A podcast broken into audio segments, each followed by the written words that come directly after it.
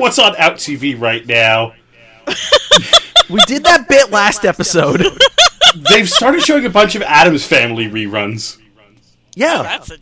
Again, we did this bit last episode. So we literally we literally talked about the Addams Family reruns. That makes Does sense. OutTV have the same issue that Logo has, where it's like, well, we don't have much else going on Yeah, than it- Drag Race. Yeah, We talked about the other show too, the Undercover Boss uh the undercover boss, but uh, I guess undercover gay coworker. I, What? I, it's I, What was the I bad name again? don't quit your gay job. That's the one. I hate Canada. Fair. I hate Canada. Two thousand dollars a month for everybody, and we and then don't quit your gay job. I'm never coming to Toronto. I'm never. the thing is, having read Robot. more into it, I don't think it's undercover boss. I think it's just what if gay people did construction? what? What? Like it seems like Robin Day Edwards joins Adam and Tommy in another season of Don't Quit Your Gay Job. Watch as they compete against one another in a variety of different professions to see who does it better. This season, get ready to watch the boys chop wood, brew beer, and arrange flowers as they battle for the title of Best Employee. Hold on. They're are they really saying what if what if gay if gay people, people ran a flower shop? What if gay? What if gay? Literally, this sh- this show is literally. What if gay people could do things? I mean, what The fuck? it's a valid question. Okay, but do you not remember that logo What if had a gay reality? men were lumberjacks? What? Uh, they bumped it up. They bumped it up, by the way, now to airing four times a day. Oh, good. Why? Why? You Are they also are they also watching airing this? that other fucked up show that was that you were telling me that was like man Oh, helps his fuck homophobic yes. grandfather? Yeah. What? What the fuck is this? How horrible can it be for Nico, a gay party boy, to return to his suburban town and ca- take care of his homophobic grandfather? Find out Thursdays at 1 a.m. on OutTV. You know, that's exactly what I want to be up watching Thursday this at 1 a.m. nonsense. It's not like what? Like no, like no. My child, someone's childhood is gonna be this way, where they like fell asleep on like a random Thursday, woke up in front of the TV, and then woke up in the middle of the night to see this shit. Meanwhile, I, meanwhile, I was growing up and like falling asleep to like watching like Living Single or like The Parkers on BET, and then waking up to BET Uncut and seeing a bunch of ass shaking. Kids See, don't have it good these days. see though, you could get that though because also early in the morning they've started airing Naked Attraction. Okay, I mean that that is kind of harkening back to my days of watching MTV Undressed at like three in the morning. What is naked Attraction? Is that one of those like weird like? So, Naked Attraction is this British dating show where the idea is Oh. before you see their face, you ha- you only see their naked body. Oh. Well. And the whole point of the show is just we show it. We show it all. oh I mean that God. that officially makes it better than Sex Box. it's true. It is better than Sex Box. Okay, but low key, do y'all remember watching like Real Sex at like two in the morning on HBO Yeah, randomly? Absolutely. That shit was cool. Fucking Like, real sex, taxi cab confessions, like anything on fucking Cinemax, anything on Cinemax. Anything that was like a Skinemax moment. Th- But real sex was like that was the shit. Mm-hmm. And uh, yes, you totally had that experience of like you had real sex on, but then you heard your parents like walking down the stairs. You had like the last, you had the your hand is on the last button to go to Nickelodeon. Like. No, just me. No, no, I, I get. I mean, look, my, you know, my parents were always asleep at the time, but yeah, no, I had that. I was just like, all right, I better be, uh, I better be here, just like you know, oh yeah, just up watching Adult Swim. I don't know. huh. Yeah, my mother my mother worked nights as a nurse, so I never really got that. Although to be fair, it can be kind. It was either that or it was like BET uncut or like me trying to stay up for Adult Swim, but my little body just not handling it. Remember that? Remember when you were a little kid and like you could sh- you had to struggle to stay awake. Now you Yeah. struggle to fall asleep. Yeah. I mean, fuck. I remember. I remember. This is a depressing ass struggle- episode. Damn, man. I I remember that struggle of like, yo, yeah, I'm gonna fucking stay up and watch South Park. This is gonna be great. Oh, oh God, 10 p.m. on a Saturday. This feels like a million hours. like I'm- it's very, it's very that. Well, well, if you were someone on Out TV, you could wake up. You could fall asleep to Mom versus Matchmaker. what? Okay. Mom versus Matchmaker is a series focused on finding the perfect match for millennials. Matchmaking professional Carmelia Ray challenges the mothers of the contestants in finding a suitable date for their kid. Each will set up a date in the hopes that their pick will be chosen. The singles find out at the end of each episode who prepared which date. This is the most Jewish reality show ever created.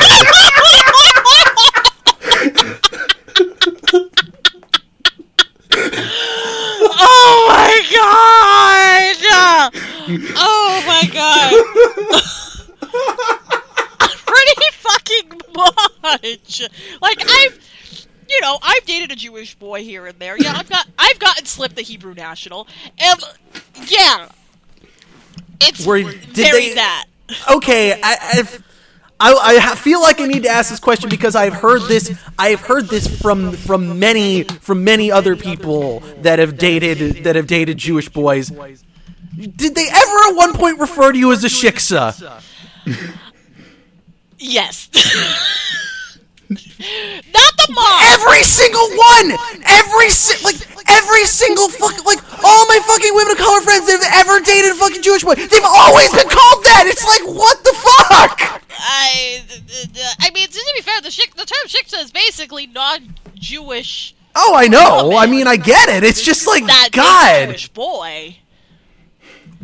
And to be fair, I've dated one Jewish boy. I've fucked multiple Jewish boys, but I've dated one Jewish boy, and it's um.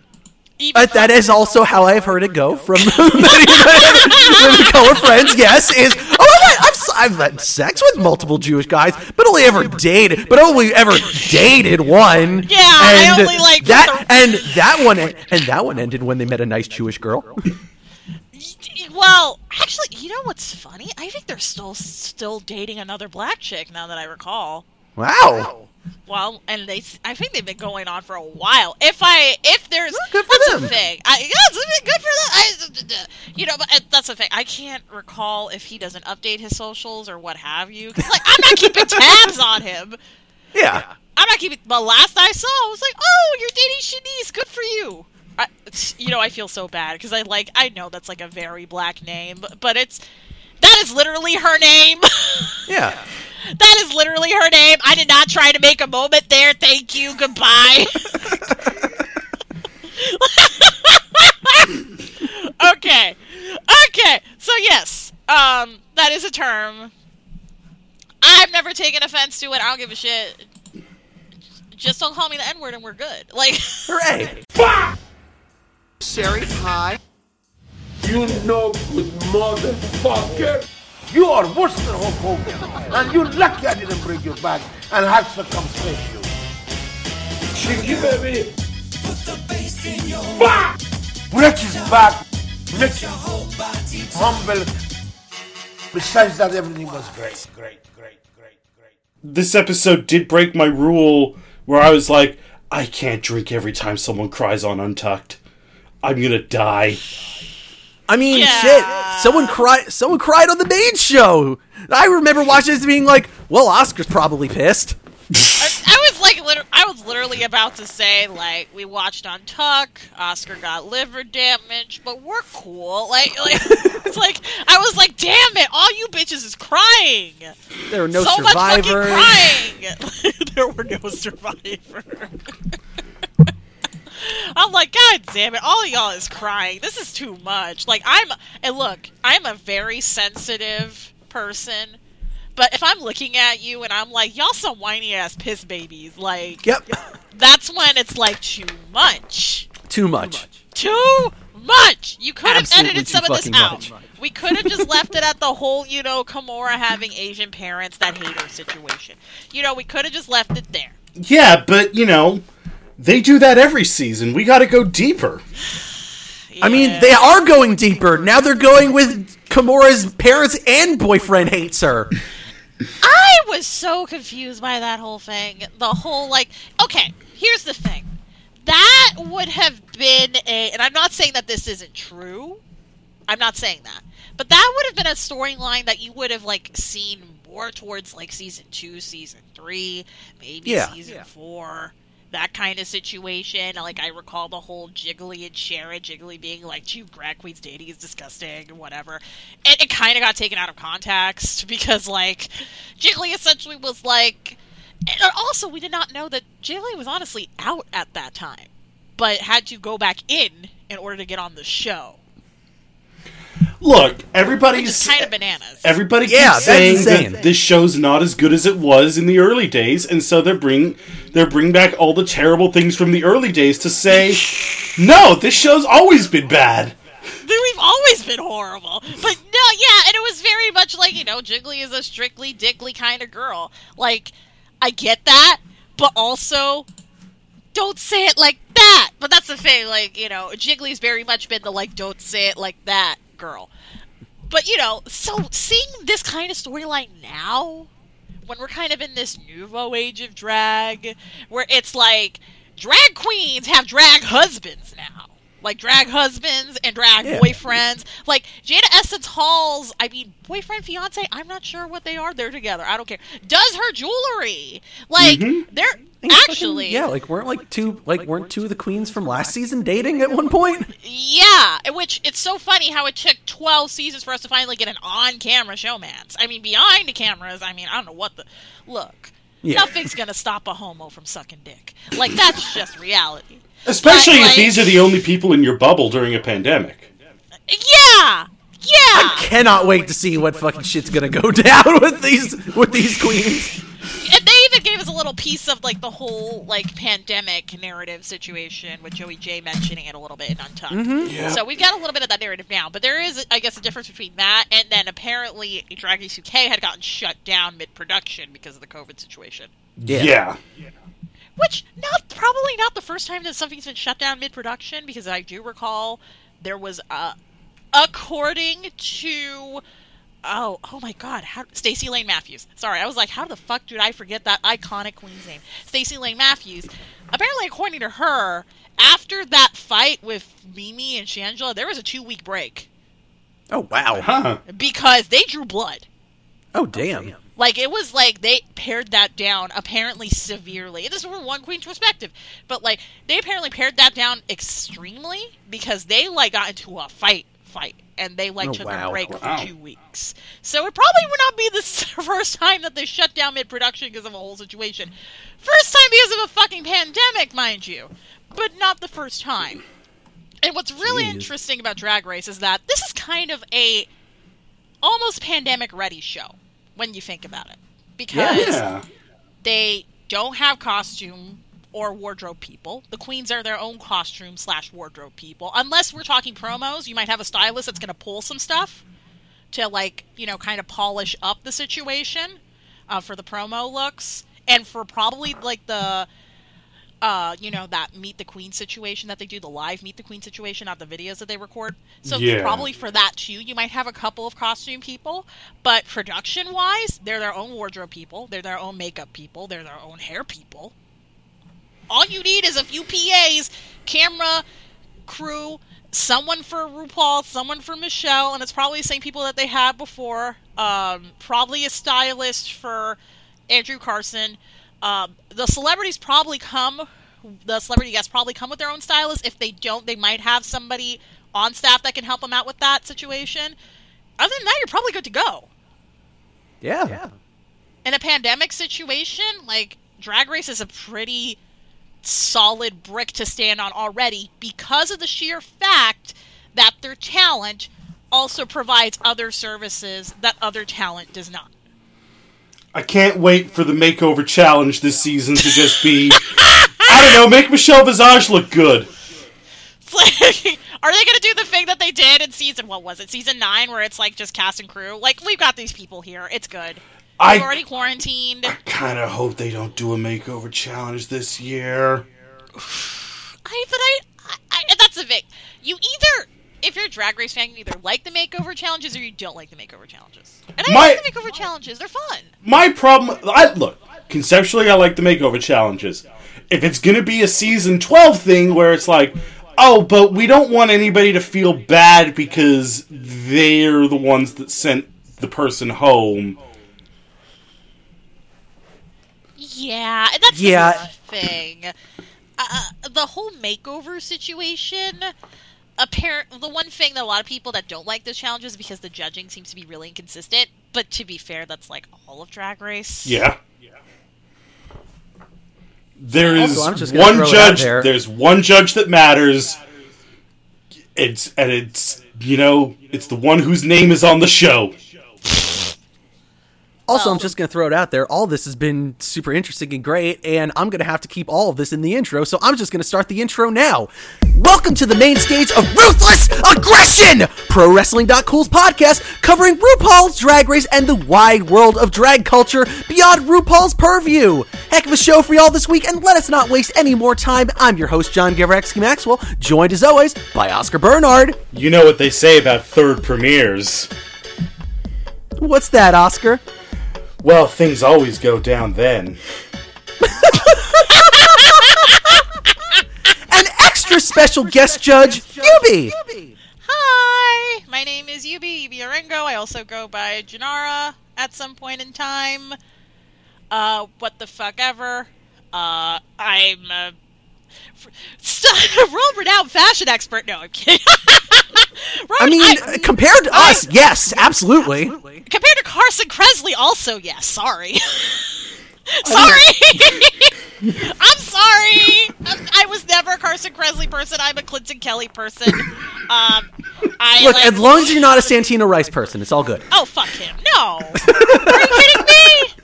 This Project Runway reject, please. Like no, but uh, fashion person, makeup person.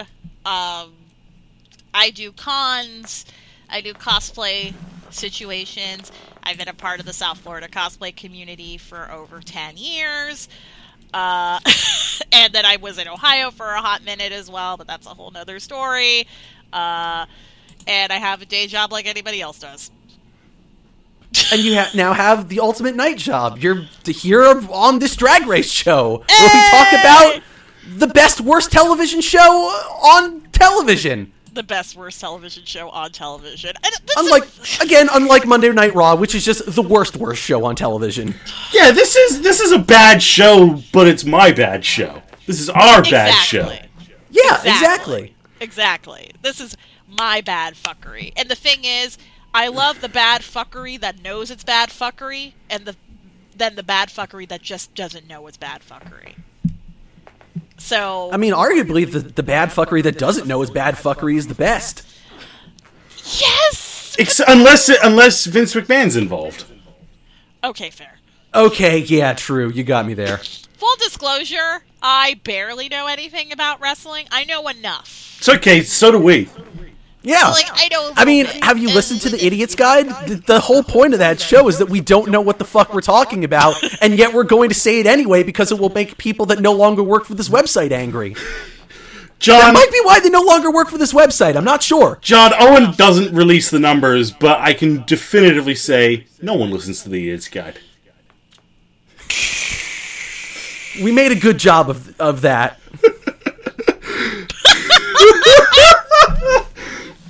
I mean, it's- I don't, I, I don't know what to tell you.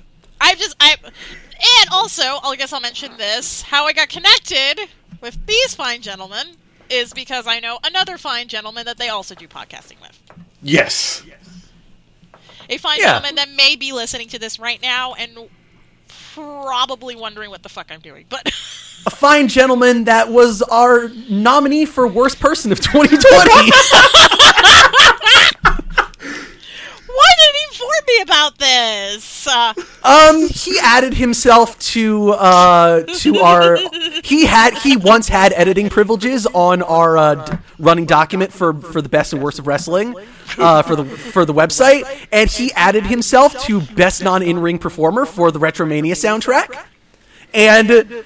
Because we were so angry at him for adding himself, especially when I was like, "Well, look, I feel kind of uncomfortable about like giving an award to our friend, but I do really like the Retromania soundtrack, so I'm willing to have like an honest debate about this." And then finding, wait, he put himself on there? Oh, fuck this! And so we just and so we just nominated him for uh, all of our worst of awards. oh my god. I'm gonna I, message him. I believe I believe at one point the spilling phrase was. I believe at one point the phrase was uttered. We really have to have a discussion if Rhythm Bastard is really worse than Joey Ryan.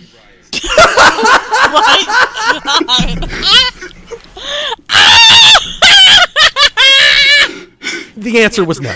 Just to be very clear, the answer was no. Nobody is worse than Joey Ryan except for Vince McMahon. Congratulations, Vince McMahon, worst person of 2020. Clap, clap, motherfuckers. But let's talk about let's talk about the Vince McMahon of the drag world. No, we've already established it's the fabulous moolah of the drag world. It could be two things. Yes, you're right. It can be two things. I Let's mean, talk about the latest outpost in the fracking empire before we go on to this week's episode of Drag Race Season 13. Y'all, I didn't watch it because I ain't paying for WoW Presents Plus like most people. But apparently, Drag Race UK premiered. Yes. who is most people? You know damn well that out of the three people that are in this podcast, I'm the one homo that pays for WoW Presents Plus. In my defense, I'm Canadian. I pay for Out TV Go. Okay, fair. Fair. But also, I am the one idiot that pays for WoW Presents. It's less than a latte! It is less than a latte. It is less than a latte! Less than a latte per month. Remember that ad campaign? I was like, I'm done. How the fuck are you gonna get people to pay for this shit? Also- and how you got people to pay for this shit was you put all the international franchises that they can't readily watch. Yeah, and Yeah. I, I will say, in fairness, I did know I do know a bunch of people that did sign up for it when it was the only place you could watch Dragula. Yes. No, wait. Dragula? Was Dragula Yeah. WoW Presents Plus at one point? It was. I did not. Uh, hmm. Now I you just okay, have to I dig through that- the ditches. Yeah, it was. It was on there for like a minute, like maybe like the first season or like the first two seasons before like it moved over to Netflix or wherever it is now. It was on Netflix at one. Uh, it was on Netflix for one minute, and then it was no, it was on Amazon Prime. Right. Because I was watching it because I had an Amazon Prime. It comes free with my phone. Okay, I'm like whatever. So, but I happen to have an Amazon Prime subscription, so I watched it there. Uh, and then it moved over to Netflix. Then they had the Resurrection thing on Shudder. And now, Oh, right. and now I don't know where it is. Dragula's having a hard time finding a home, I know it sucks. Which is sad because, like, I'm sorry, and maybe this is just because it's like you know, early nascent years or what have you. Dragula is kind of the superior drag show. Absolutely. No, Dragula is much more creative and much more fun. Like it's and it's not run by complete a complete psychopath that is trying to make the entire drag world revolve around themselves. Yeah, like that's the thing about the Boulets is that they care about like pushing forward the Dragula franchise, pushing forward the brand, but not to the point where it's like sociopathic. Yeah, like they're just trying to have a good time and do their cool art and like be able to last out there and have the show succeed. Not like try to make the entire thing just based around funneling people into this perpetual machine of making them money. Yeah, that is literally what it is. But the thing is, I guess how like RuPaul consoles herself at night is that I have launched more than hundred queens into international stardom, which I'm like, no. Yeah, under Launch. under the World of Wonder banner. You've launched probably a solid group of say 50, thir- may not even 50, like 30 queens into international stardom, then say another 50 queens into national stardom, and then say and then like the bottom like 20% is like, well, I get a consistent slot at the local club. That's about it. Like, Yeah. let's not kid ourselves here. Or I get to be on House Hunters and a Bachelorette spinoff. Excuse me. That's Okay. part of be the. absolutely horrible. Excuse me. Are you implying right. Willam Belli is not an international star? I'm implying we'll talk more about this next week when you actually watch that episode. Okay, but to be fair, Just a little teaser for the for folks of coming content. I mean, to be fair, that was like the first drag group, essentially the first drag race queen, but the first drag group that ended up hitting the 14 million plus mark on YouTube. That's something. And, and after Yeah, no. that, they were like the first like queens to get really international gigs. Like it's very much common now, ever since like Voss Events came under the World of Wonder umbrella. For them, they're having tours in Australia, the UK, New Zealand, and Asia. And Yes, da, I da, da, da.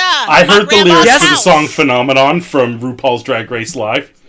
And we heard RuPaul pu- plug the getting your tickets to Voss Events now last week for the Work the World tour. Again, really smart thing to be doing in the middle of a fucking global pandemic, Ru. It's okay. Yeah, I Ru- Ru- think I think they left that in there because they still do the drive-in thing. Maybe they'll just get Valentina with her mask. we'll just just throw Valentina in there, like with the mask. We'll be see, yeah, they are doing the drive and drag things, which personally I still think isn't all that safe because uh, both Brooklyn Hytes and Priyanka got the COVID after a drive and drag event, so. That's the thing. I just I don't know how solidly those events are safe. They're safer. As long as it's not harmful to the paying customers and only harmful to the queens, Mama Ru will be okay with it. Again, this just sounds like everything that wrestling has been doing for the past year. Okay, fair. That's the thing. Drag and wrestling have so much more in common than you would give credit for. Honestly. It's the entire reason that we do this show is so we could do that one episode that was basically just drag and wrestling are the same thing. So fuck you, we're going to talk about Drag Race. Yeah.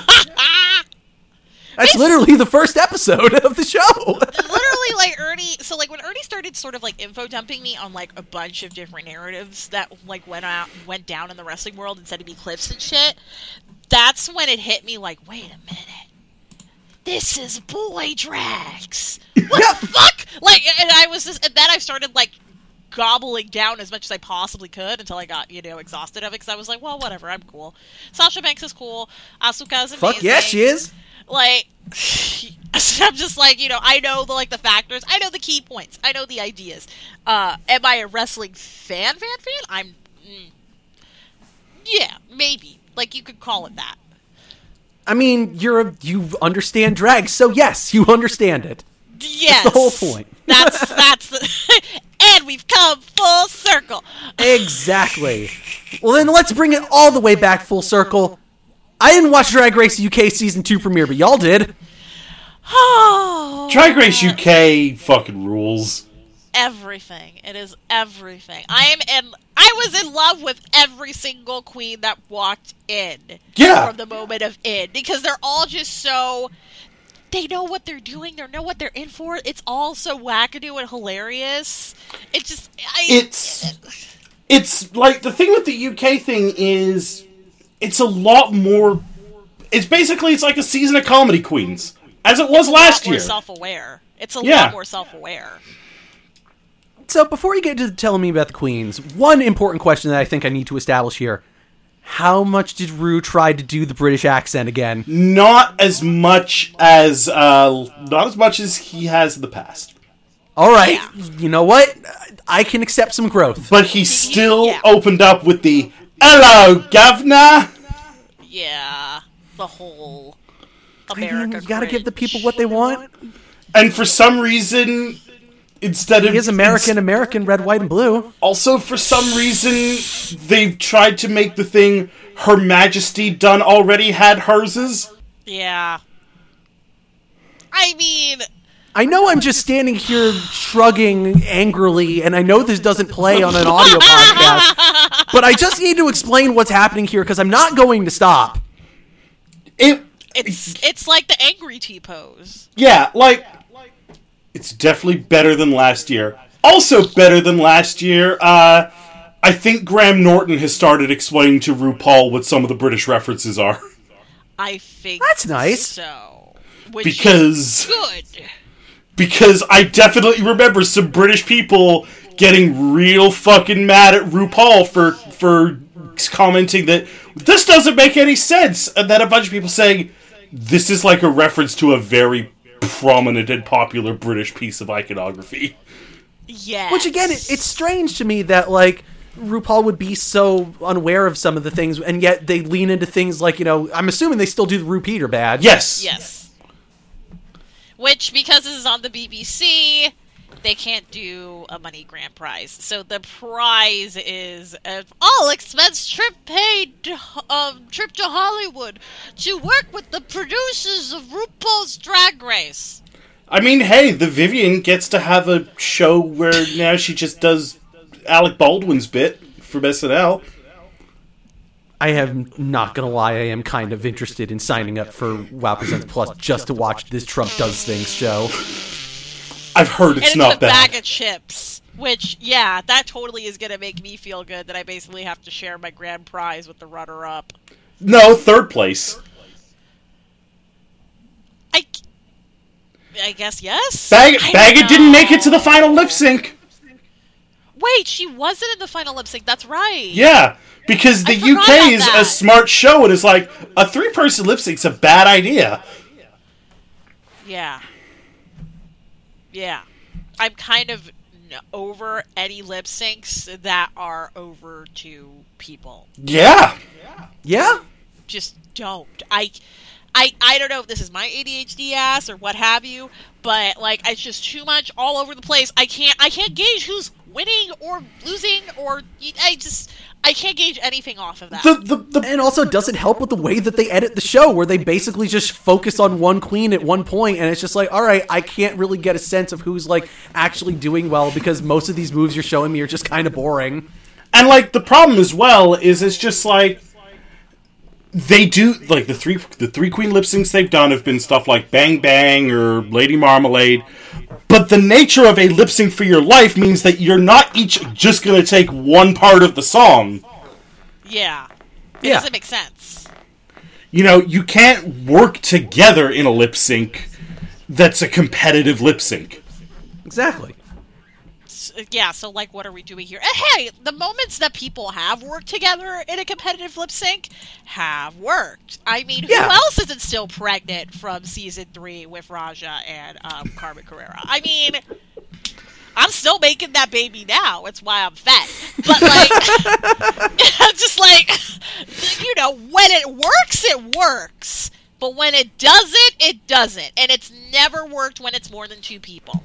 Yeah. So why are Because we even- Yeah, because you can never even get like that competitive, interesting stuff, and even when you do get, get that comp- that like working together stuff, it still is just gonna boil down to one person winning, unless like the few times that Mama Ru's just been like, "Nah, you can both stay." I don't know. Yeah, it's like you can both stay. the only time a, I've literally uh, the only time a double Shantay has ever been any sense of valid to me, and people can definitely argue if it isn't or it is. That's perfectly fine. It was with Alyssa and Roxy. Other than that, I just. I've never seen one where I was solidly like, yeah, I wanted them both to stay. Uh, like, No, that's fair. Yeah. I've never seen one that was like solidly, absolutely like they both deserve to stay. If anything, I feel like I've just seen more ones where I feel like this should have been a double limb. Yeah. I've yes, I've seen more so double limbs that weren't that certainly deserved to be a double elimination that double shantays that really deserved to be a double shantay. Yeah. Yeah. That one from season ten, the, the double the double Shantay was just eh, I mean it was fine. I'm glad they both stayed, but eh, it's not like it's not like it was a great lip sync. Yeah, the- it, it, and honestly, a good portion of the time when those double shantays happen, it's because there happened to be a, a slot that they could fill. So because they have a spare episode, so sometimes it feels like it gets cajoled in because it's like, well, shit, we really have one more episode do do left, and I don't want to make it into a clip show. I will if we have to. Like Yeah, like that's uh, what it seems. Well, like. hey, at least they figured it out this year by just making three fucking premieres. Okay, check it out. Our premiere is longer than like the fucking the, the fucking Irishman or some shit. oh my god. No, but okay, to be fair, to be fair, I do like the split premieres because I feel like you get to know the queens a bit more. You get to kind of really jive more with the personalities in a full blown premiere. I definitely understand a full blown premiere, but also that does come down to editing because obviously UK was not a split premiere. And I you still got like to I know everybody. I feel like I know everybody. I feel like Yeah. I, I with the split premieres US wise, I feel like I get to know the queens a little bit more and I get to sort of put my stake down. I don't know if it's maybe just because like the standard of editing is like different because it's like BBC and it's like UK style situation. The frame rate even looks a little different. Like everything is just different. It's When- also got no commercials.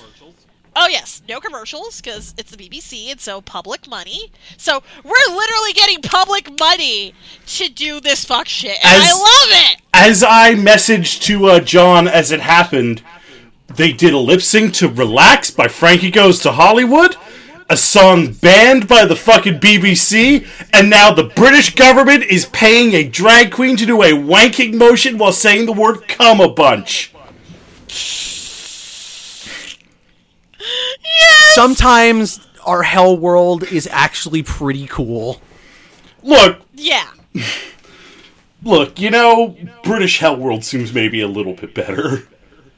Yeah, Yeah. so as, as Although- normal. It's it's still horrible, fucked up, racist, and falling the fuck apart. But eh, they got some fun things on the telly. Yeah. But, um... they got some fun things on the television. Yeah, like also like I- you know, it, is it just me or does like because UK feels very much like the mid seasons of drag, like five to season five to seven of of US.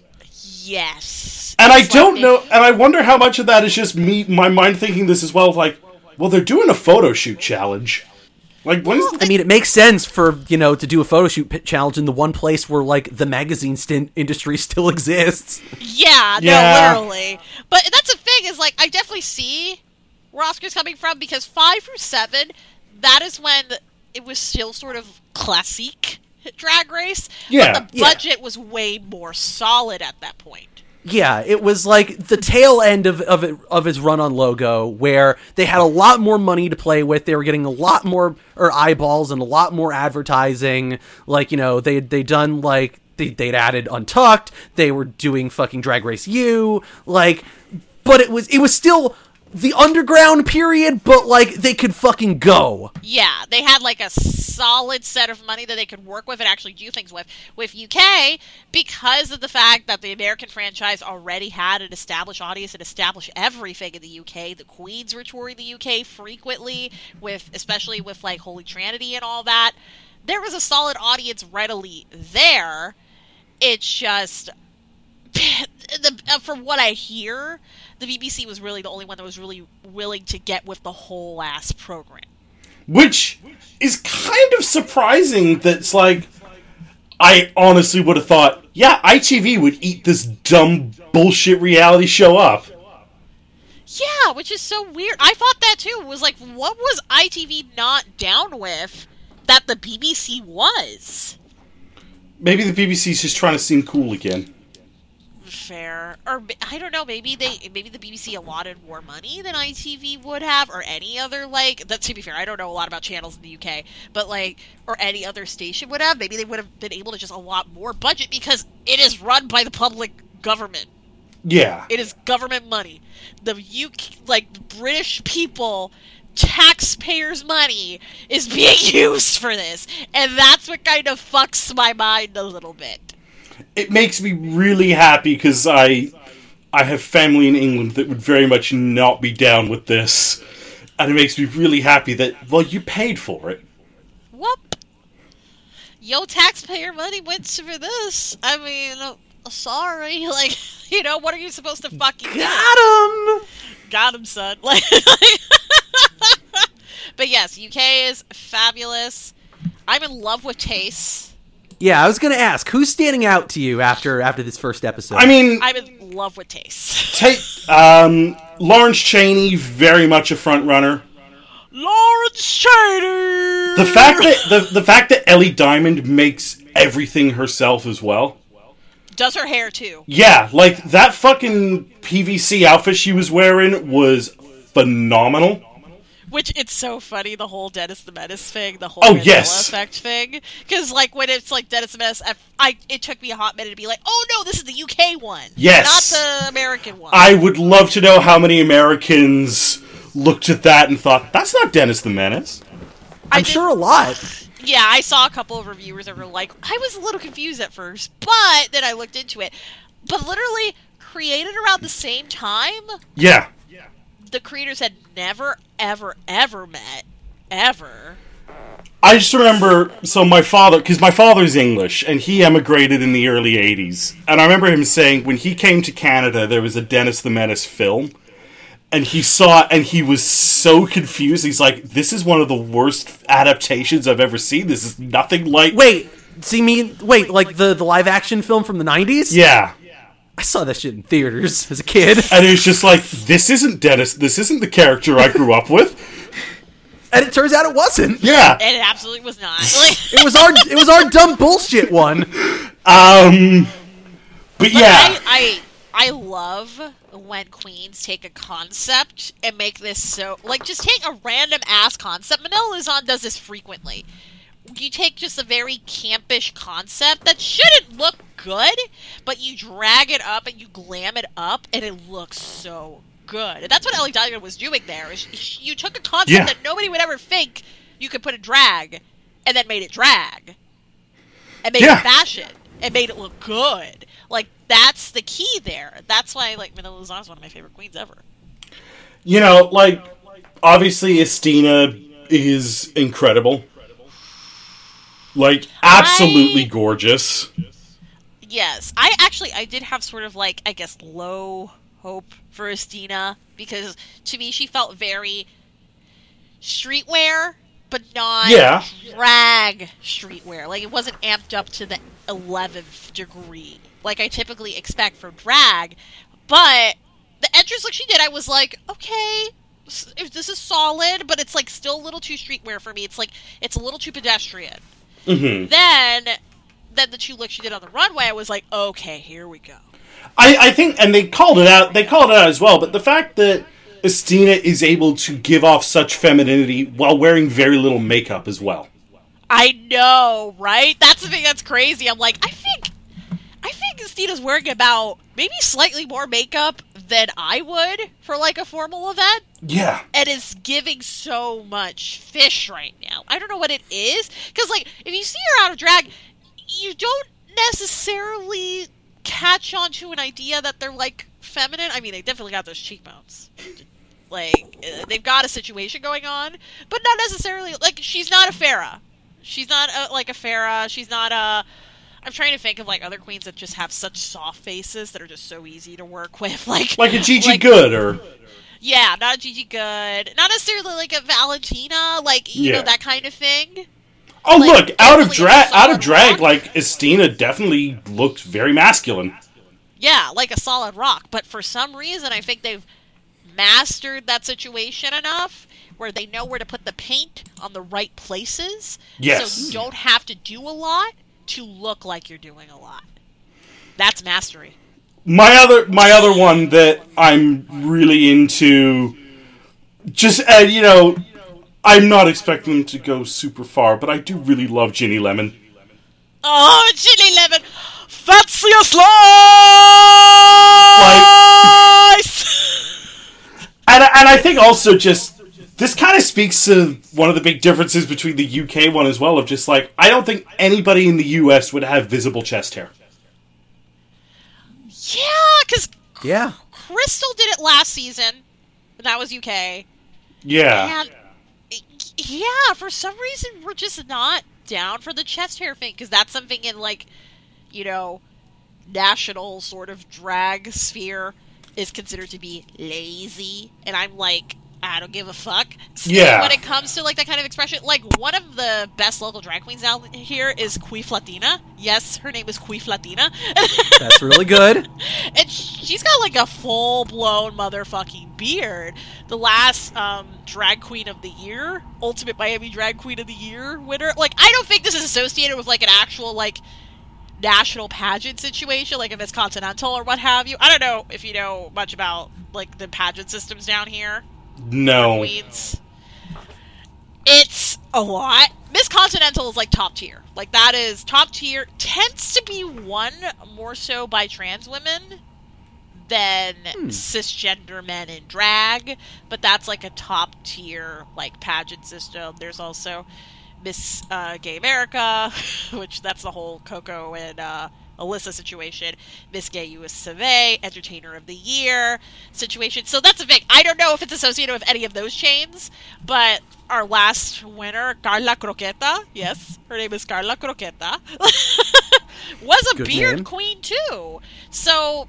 Like the chest hair situation is something that is dismissed as actively lazy, but we have title winners that are with full blown beards at this point. I so think it's shit? I think it's just a case of RuPaul has a specific definition of what drag is, and especially in the American one, it's like no drag. And like, hey, look at the fact that Drag Race seems to just, you know, really seems to prefer people that give off more femme looks and yeah. Yeah, absolutely. I mean, shit. Like you know, fucking beard queens can be absolutely amazing. Yeah, like one of my one of my local queens I love, Lady Berka Andrews, uh, is, is a beard queen, and they're just always pulling off fucking awesome looks. But yeah, I mean, RuPaul. Look, we- we've said it before and we'll say it again. RuPaul has a very specific image of what drag is and does a lot of things to make sure that that image is retained, even if they're having to fight against the fucking tide. I think it says a lot that, like, you know, when they finally give it, when they finally give it in to having a trans man on, it is someone who is very, you know, femme twink like Gottmik. Yeah. And I say that as someone that loves Gottmik. Yeah, no, I, I also readily understand that and acknowledge that as someone who also loves Gottmik, and I've known of Gottmik pre and post transition.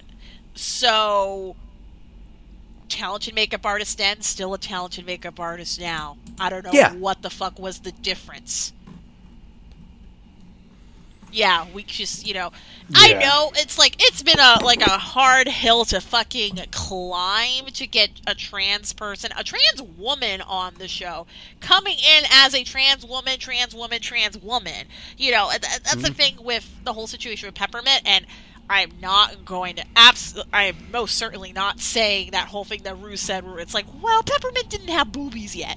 No, but she did not come into Or the workroom. Yeah, she did not come into the workroom absolutely announcing to the world, "I am a trans woman." It was something that was brought up mid-season. I want to have a queen who is a trans woman come into the season that isn't like a historical pullout like like Gia or Sonique that is full blown in their truth in this moment as of now this is who i am acknowledged it and full blown in my truth. Like that kind of situation. And Ru can't handle that. However i imagine that Ru can handle at this point because of so much cajoling could handle a trans man. It's like okay Yeah. fine. It's a dude. You're telling me saw- it's a dude it's a dude. Okay whatever. Like it's very that Yeah, at the end of the day, it's, it's like exactly what we saw with fucking Gia Gunn, where, you know, basically all the talk around that season is no, Gia Gunn was very critical and, like, called out Ru to her face about her treatment of trans people on this show, and her using, and, and Gia Gunn feeling like she was being used as a tokenization. And weird, none of that made the show, and Gia Gunn was edited to look like a fucking prick. Yeah. And mind you, I don't. Considering the whole COVID situation with Gia, with with Gia, who the fuck is Gia? Uh, the whole COVID situation with Gia, I would not be surprised if in person, if anybody knows Gia, would feel understand and believe that Gia is a fucking cunt. Yeah! But it is just, you know, oh so convenient that the trans woman that reportedly did say called you out on your fuck shit is also the person that is consistently being edited to look like a cunt. yeah. Yeah. weird how literally every single scene you have of them is being shady and angry and calling someone out. And And although to be fair, I wasn't even mad at it. That was some good fucking TV. I'm sorry. Yeah, no, it's she great. She knows how to make good TV. She knows how to make good fucking TV. She knows how to be that heel. Reality show is her business, and business is booming. Exactly. So like that's the thing. I don't even give a shit that like that's the thing. It was like it was very much a I know what kind of show I'm making. Let me go make this show.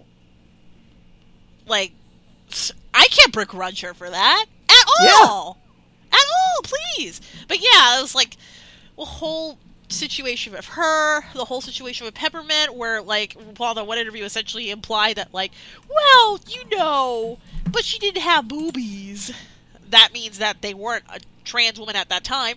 And then also historically, Carmen didn't come out as trans until after the show, and then because of that, Jiggly was essentially told and encouraged by other contestants, like, "Hey, Bianca, I know you're Bianca, but can you kind of just like hold it back in for the show?" That was Carmen's storyline. You don't want to go with Carmen's storyline, Yeah. Almighty.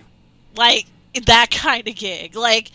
You know, and then uh, with so, and then with Sonique, it was a came like I think she came out during the reunion situation, and then they kind of forgot about her ever since. Even though she's fucking stunning. Oh wait, no, she Yeah. was on the holiday sli- uh, the holiday sleigh spectacular. Although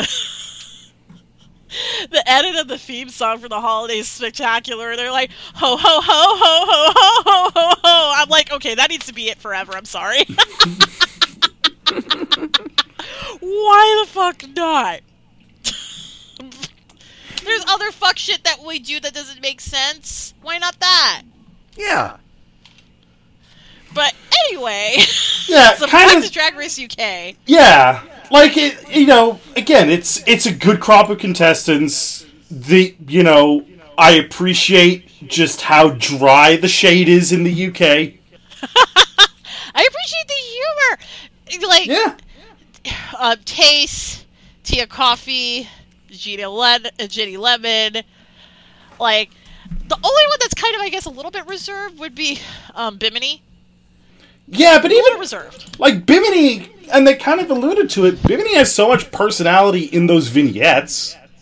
Yeah, that's the thing. I, so I like, I don't know. It's like I feel like I don't know if it's not coming through in the edit, but she's having a little bit of a reserve mode. Plus, she was in the.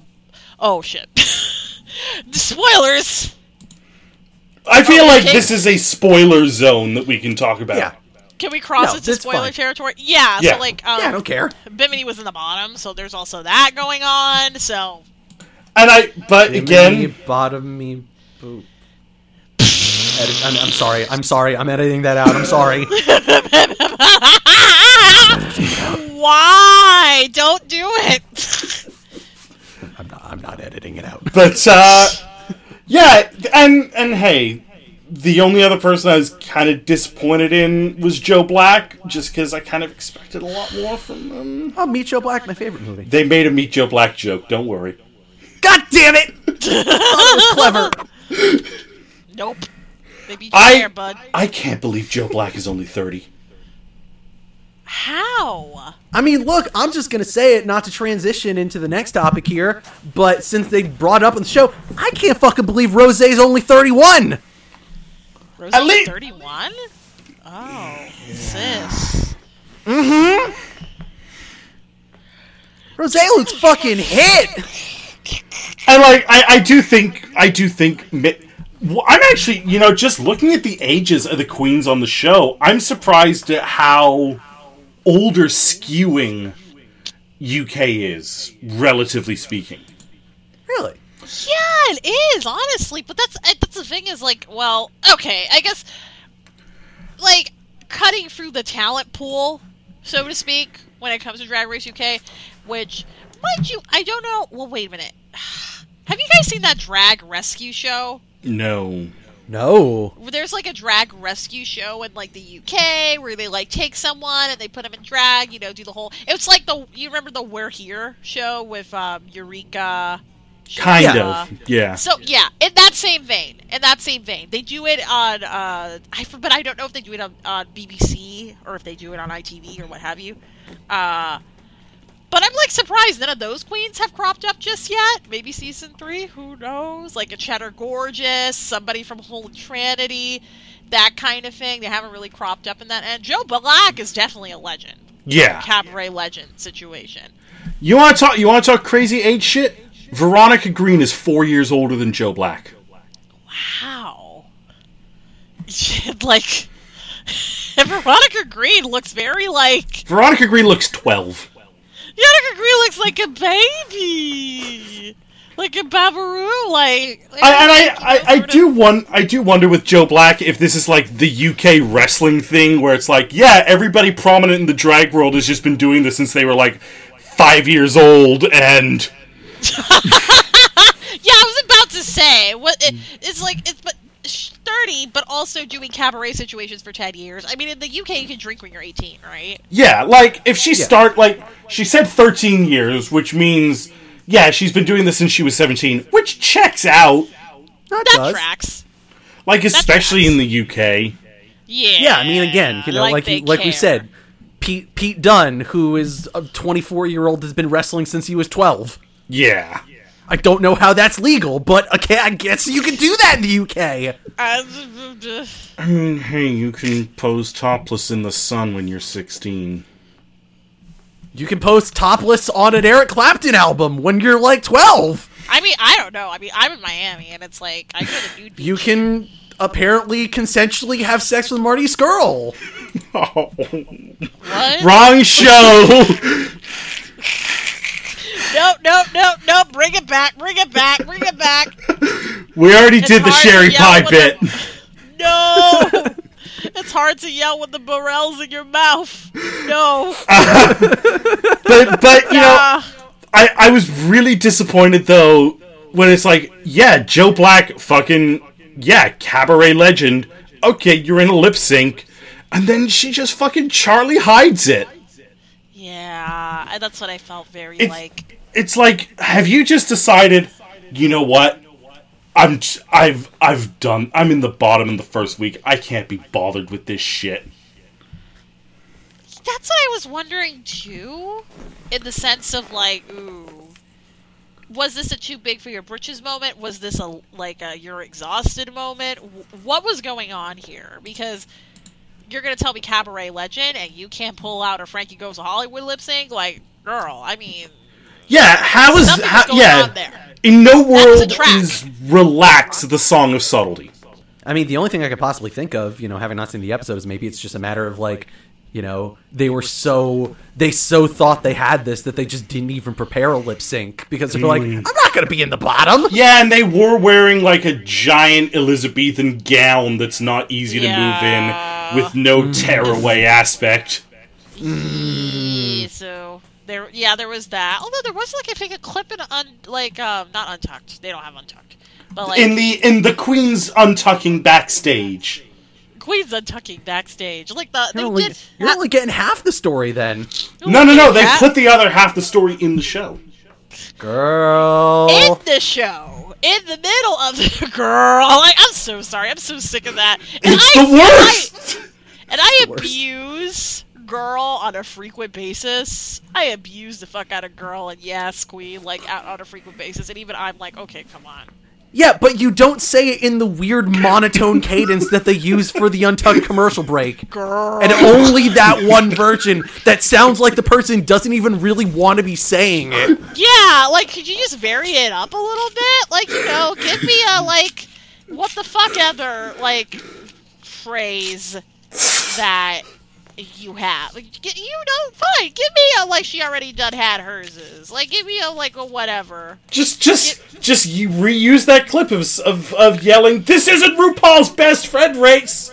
Like yeah, like great just one, vary it up a little bit. Shake it up a little bit. What the fuck ever. But that same clip every single time is just kind of like and the thing is, is like this the nouveau untuck because untuck has essentially three eras.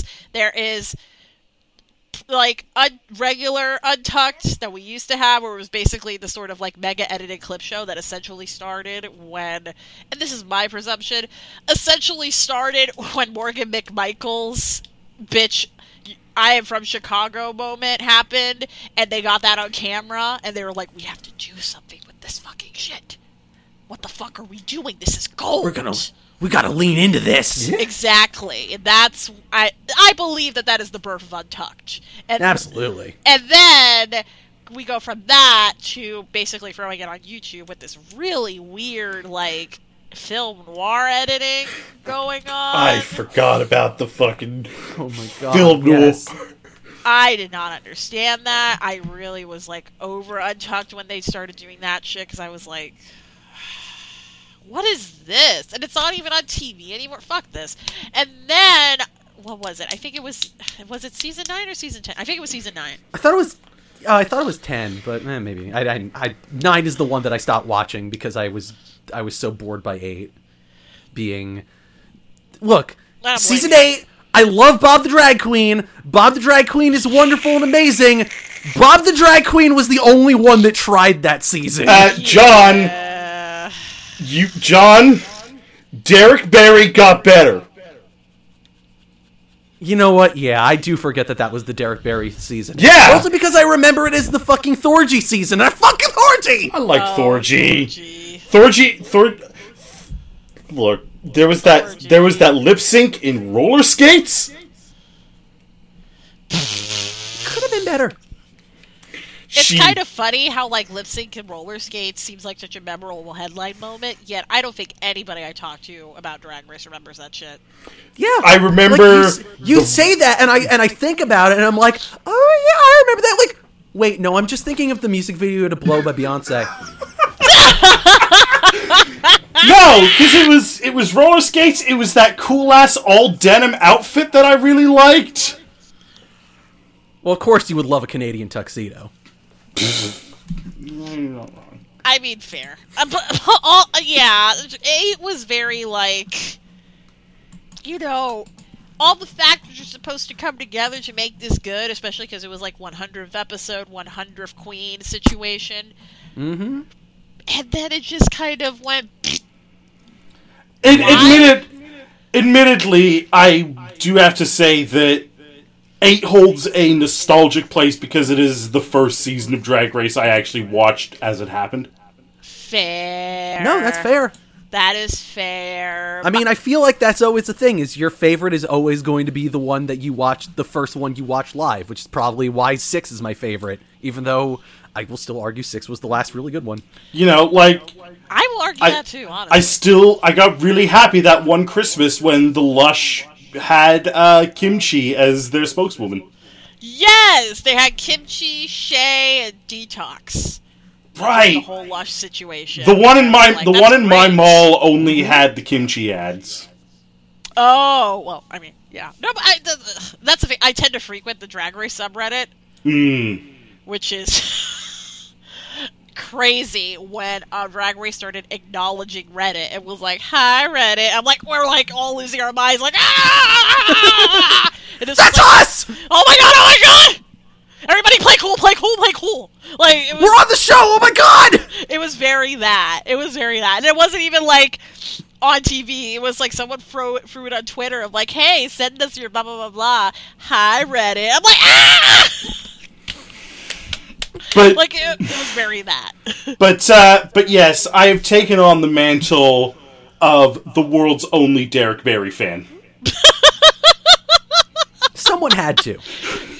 That's what I was going to say. Like, somebody has to, right? Like, I believe my flair on the Drag Race Reddit is still Derek Barry All Stars Five. Derek Barry. Oh, Derek Barry. What's sad is I liked Derek Barry better on All Stars 5, but Derek Only Barry also episode. deserved to go home first. yeah. As we as we've established, Derek Barry showed a lot of growth, a lot of range. I really appreciate it. We just wanted to see you do Britney. For God's sakes, this was the one time that it was like, no, just do Britney. Just do Britney though. And then he was like, "No, I know you want to see more." And I'm like, "No, bitch, stop, girl, stop." No, stop." we don't. You have the whole rest of the show to do that. This was Just this was Derek. girl, please. This And was then- the trap Derek Barry almost fell into during her snatch game, where she was like, "I'm going to show range and not do Britney," and Michelle Visage just had to be like, "Do Britney, you fucking moron!" Yeah, I am so glad that she did not fall for. I for, even forget. I, the only thing I remember was like something about like, oh, RuPaul, I sure do not have a penis. Like it was very that. It's like that certainly is not something I've ever said. But like, like. I, that's like the I was I forget who she was trying to do, and it's just like, girl, just do Britney. If it ain't broke, don't fix it. Mm-hmm. I mean, it's it's okay no matter what. I I mean, there's a part of me that wanted to see something worse than fucking Acid Betty's Nancy Grace. Okay, fair. I but also like, oy. And Nancy Grace never seems to go well for anybody. So why are any, why is any? Here's the thing: Snatch, uh, Snatch Game, Kiss of Death, Beyonce, Nancy Grace, Gaga.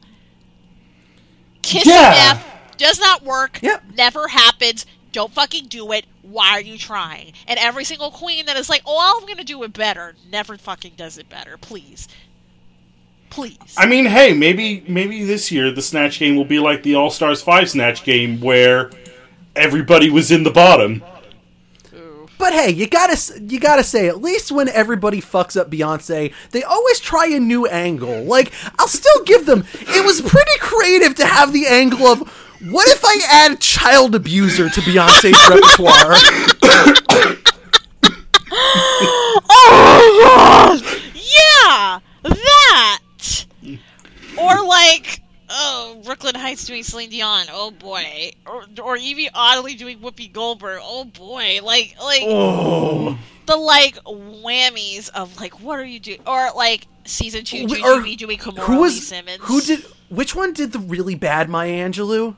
Oh, that was on all. Oh. That was uh, Chi Chi DeVayne. That was Chi Chi DeVayne. Right. Oh, Misspelled her own name. like, like is Shangela? Okay, Asking first- Chi Chi Cavane, why does the K's bird sing? I don't know. Fuck! Okay, You had one job. Okay, but the better Maya Angelou done by Monét X Change. Oh, that was fantastic. Yes. But the thing is, do you know what she based that shit off of. no. No. There's a series on YouTube by this girl named Patty LaHelle called "Got to Be Real."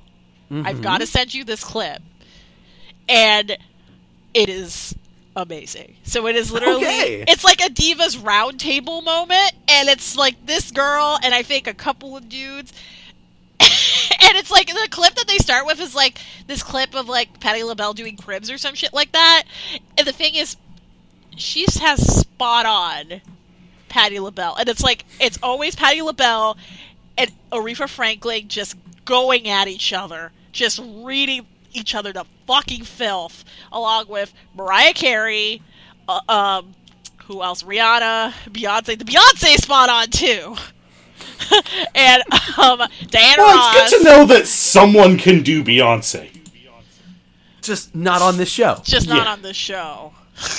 just not on this show. Just get the like, just get the one random bitch that like got the like little lion toy and was like, "This is what Beyonce is gonna sound like when she does Nala," or some shit like that. Like, talk to her or watch Got to Be Real. I look, I have no qualms with queens taking other material and making it their own for Snatch Game or for the reading challenge. Buy jokes. Buy jokes. You have a Yeah. repertoire of queens that you can work with. If you basically say, "Hey, I'm going on to summer camp," you know, kind of thing.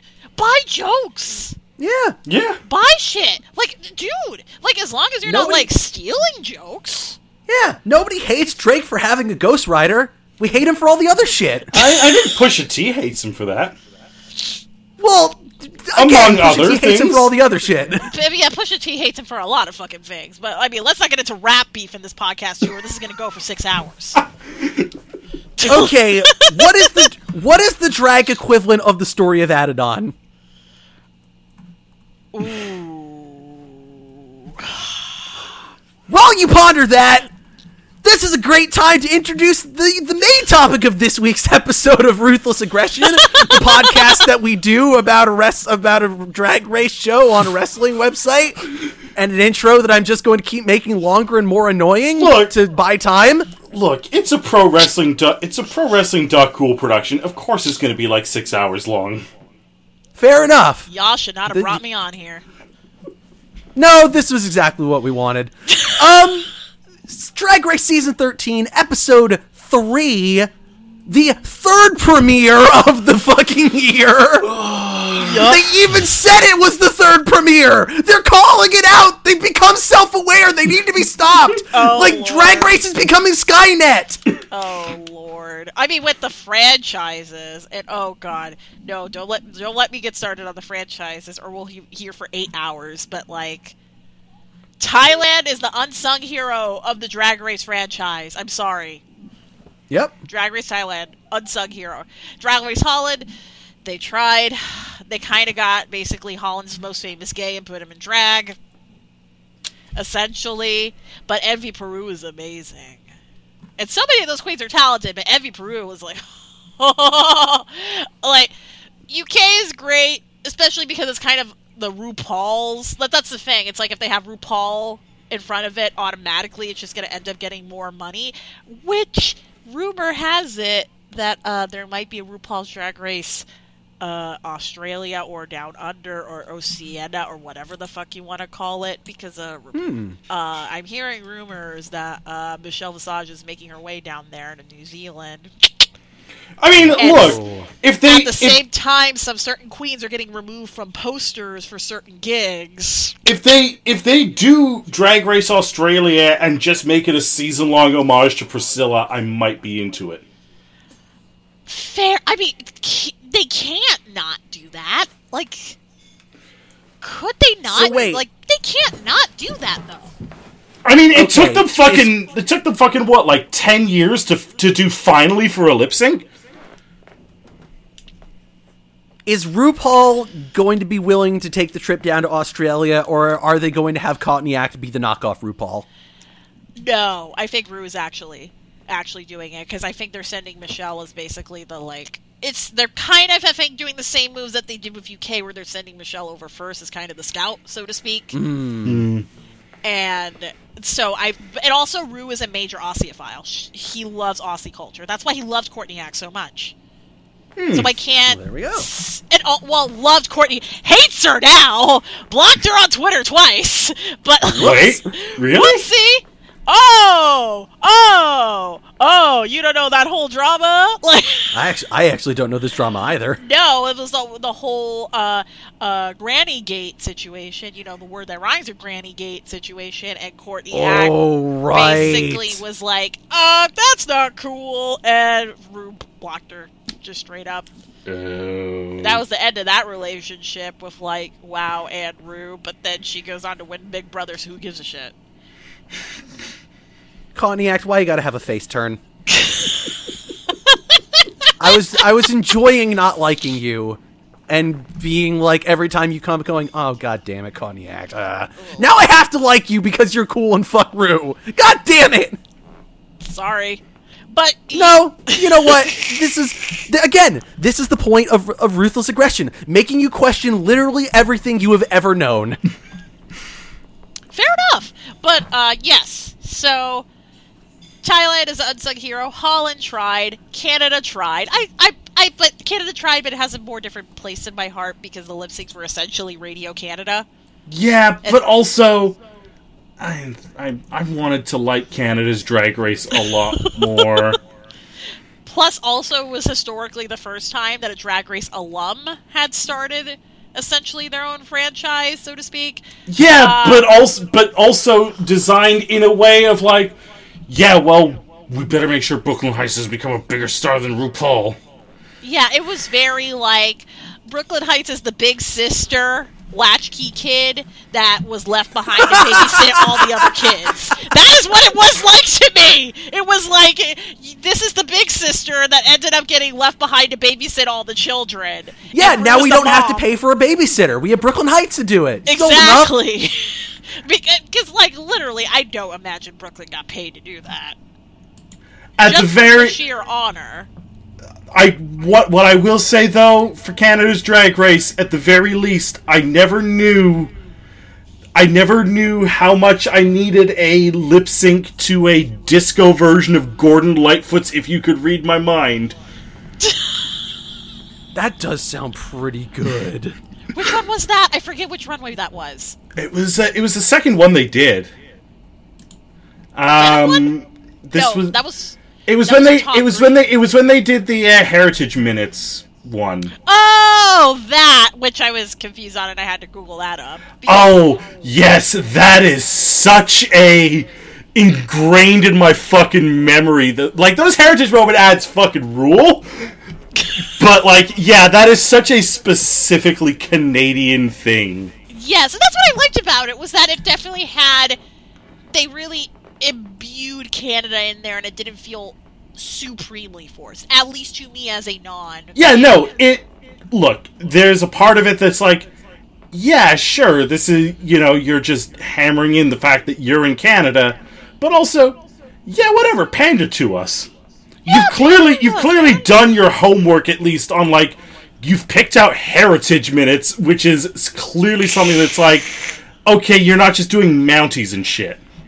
Yeah, you're not doing like the basic Canada shit that Americans would think is Canadian, like mountains Yeah. and maple syrup and mooses and all that function. It actually seemed like very much imbued in actual Canadian culture, mm-hmm. and you know all the tracks are Radio Canada, which you, that's another thing that's very interesting about Canadian entertainment is that they have that major requirement of Yep. like any production that is done in Canada, you have to have like some amount of Canadian music used, Canadian anything used. So I'm, I'm actually kind of surprised they got away with not doing any uh, French music.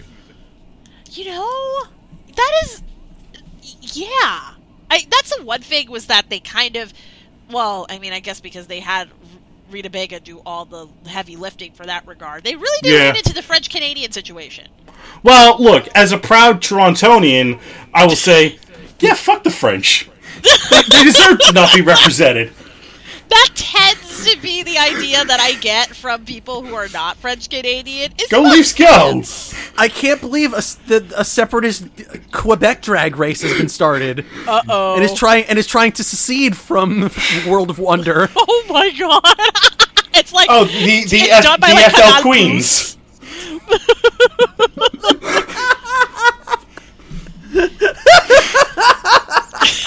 Le milieu femme. Je ne sais quoi. I don't know. Look, I took six years of French immersion, and I barely remember much of anything. I mean, I can. You throw me in a francophone country, I can manage, but If I, I'm the kind of way of if I spend a week in Quebec, it all comes flooding back. But otherwise, nah. And that's why you don't go to Quebec. Well, my brother, my brother go to lives in Quebec. Quebec, so I, I have to go sometimes. Make him come down to you. He does more often. Exactly. You're doing it right. You're doing everything you can to not have that come back. You know, hey, You're doing everything you can to repress, and that's all that matters. look, I'm doing the I'm doing the honorable thing and not wearing my Leaf shirt in Quebec. that's a thing. Like they're like they're absolutely not down with anything can, like like Anglo Canadian. Uh, the the Leafs Canadiens is like a massive sports rivalry, which has a lot of basis in the uh, Anglo French stuff. Oh, okay. See, that's the thing. I don't know shit about hockey. Wear it in Philly, coward. I was That I know is a bad idea. see. What's funny is that no one in, no one in Toronto gives a shit about the Flyers. They're just mad at us. That's a very Miami Tampa situation. So, like, yeah. For some reason, Tampa is trying to get into a fight with Miami as to who has the best Cuban sandwich, and it's like nobody's playing with you, girl. Go home. Why? Why would you have a fight about that? I feel don't like it's clearly going to be, be Miami. Ask Tampa. Ask Tampa. Like to be fair, like that one clip from Big Mouth, which I don't know if that's a cardinal sin to mention that here, where she's basically like, they're basically like, you're gonna like men with yes and big sad brains and garbage dicks. And it's like I'm gonna live in Tampa, Florida, and I'm like that tracks. that makes sense. But yeah, the um look, if I was to wear any sports jersey in Philadelphia, I would assimilate with the culture and wear a 1993 Mitch Williams uh, Phillies jersey. What he's the pi- he's the pitcher that that threw the uh, walk off home run that let the Jays win the '93 World Series back to back. I might add. Ooh. I'm glad. Just for your sake, I'm glad Owen refuses to listen to this show. I, I look. I made you mad yesterday with my with calling a Chicago pizza a pizza. Now I need to make Owen mad today. Okay, but Chicago pizza. That's not a pizza. Like, Thank you! about- If we're talking about like the deep dish situation that everyone calls Chicago pizza, which I personally do not call that Chicago pizza, but like the deep dish situation that people call Chicago pizza, that's a casserole. Yes, thank you. It has crust. It has sauce. you, It has cheese. It's it's structurally innovative, but it's all the core of a pizza. It is all the core of the pizza, but it's a casserole. It's a pizza casserole. It is essentially a pizza It's casserole. still it's still in the pizza family. Plus, if Basically, lasagna. it's almost lasagna. Yeah. And you know what? Lasagna's better than spaghetti. Okay, yeah, I will say that lasagna is better. than yes, spaghetti. that, I, you're hundred percent correct there, but uh, I wouldn't compare pizza to spaghetti. Well, speaking speaking of speaking of people that should probably be canceled, you want to talk about uh, you want to talk about the this week's episode of Drag Race finally? We probably should talk Yes, about this week's episode yes, of Drag Race. yes. Speaking of people that should be canceled, season thirteen, episode three. I, I don't know what this episode's called again. Uh, I'm assuming it's probably uh, the the title of the Yeah, song that I'm Phenomenon. on. Phenomenon. phenomenon. Yeah. Hooray! Which, going back to the Drag Race franchises, you be don't know. Like, I'm wondering if this is supposed to be the either the Werq the World theme song or the Drag Race. It's it's the theme song from over uh, Yeah, world. they, it's the theme song to the Vegas show. Oh, it is. Yeah, Oh, they, okay. they they they plug it later in the in the episode where they say it's the theme song to the Vegas show. And I mean, I guess I'll I'll spoil this thing that I have written my, my notes for that here. Of I felt a lot better than being like, well, at least they're plugging a soundtrack instead of telling people to go see a live show during a pandemic. It's a, it's okay. Vegas is fine. Just ask Chris Jericho. Ah! Oh fuck. We open this week's episode by joining the winner's circle after the main stage. They're they're hanging out, doing some stuff. and and, and being winners, which Tina Burner points out that idea of like, wow, I mean, with the other girls, they're like back here and they're like down a notch. I'm like, girl, This this winner's circle, loser's circle thing seems so fucking manufactured. This is Yes, so. it is. And to be fair, a lot of people are very saying this is very Stanford prison experiment. I'm like, okay, okay, okay, okay, okay. That's a little much. You know what? I would watch. wrong. I would watch an wrong. all drag Stanford Prison Experiment, the Rusical. Oh my god! Stanford prison experiment, the Rusical. All right, I guess we know what we're doing for for fantasy booking season three. Oh my god.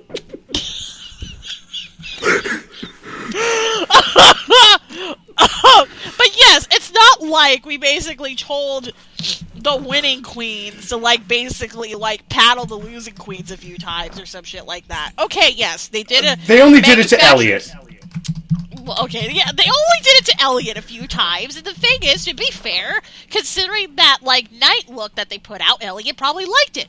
But like, I'm Yeah. just, I'm just saying, like, it, it feels a little much to me to be like, this is Stanford Prison Experiment Drag Edition, because it's like, y'all, it's not like there is some play around here, but this is like, it's not like experiment shit. This is reality TV producing story shit.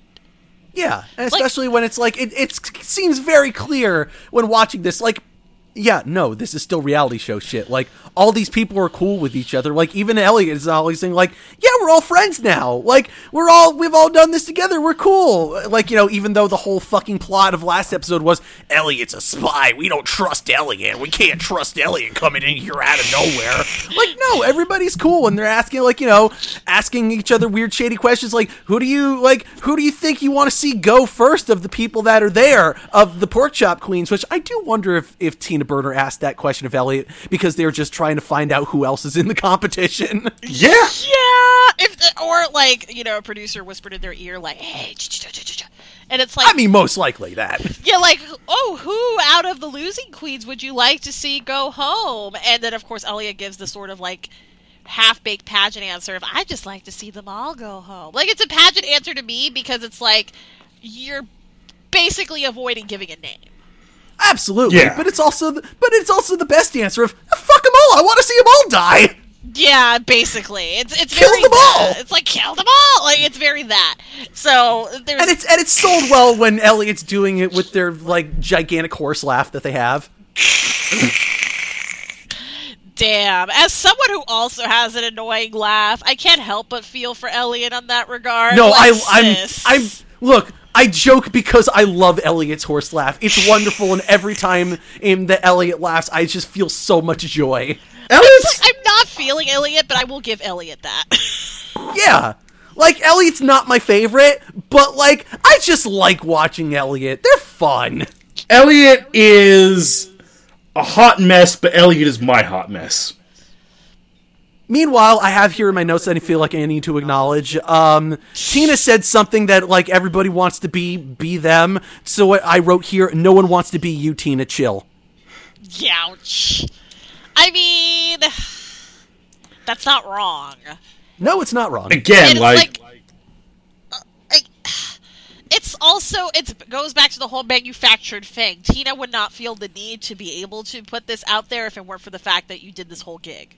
That Why? their whole, yeah, that like their whole going into this character of like I'm the I'm the New York nightlife uh, legend, and I got something to prove to all these people. and look at what I proved, and I'm in the winner's circle, and it's just like, girl, calm down. Like I, I want to prove to the world that New York camp queens aren't all sexual predators. But we do still only like wearing three colors. Oh my god. Okay, to be fair though, the whole comparing Tina Burner to Sherry Pie thing, while semi low key funny, not okay, not okay, Not okay at all. not okay. But Besides, also- as we saw last episode, we can stick with the better comparison of comparing Tina Burner to Nina West. Okay, yes. Okay, yeah. Yeah. we will stick with the better comparison of comparing Tina Burner and basically calling her New York Nina West because that's the thing is that they look oddly alike. Like they look like they could be cousins alike. Yeah. I Eh. could see it. I could absolutely see this just being, wow, I can't believe Nina West got really into firefighters. But okay, but like What is well is like Nina like into putting firefighters' feet in her mouth because like that certainly is viable. yeah, I could see that. I mean, could wait? What do you mean? Can you see that? You have not seen those shows where Nina puts people's random people's feet in her mouth? no. Well, it's a thing.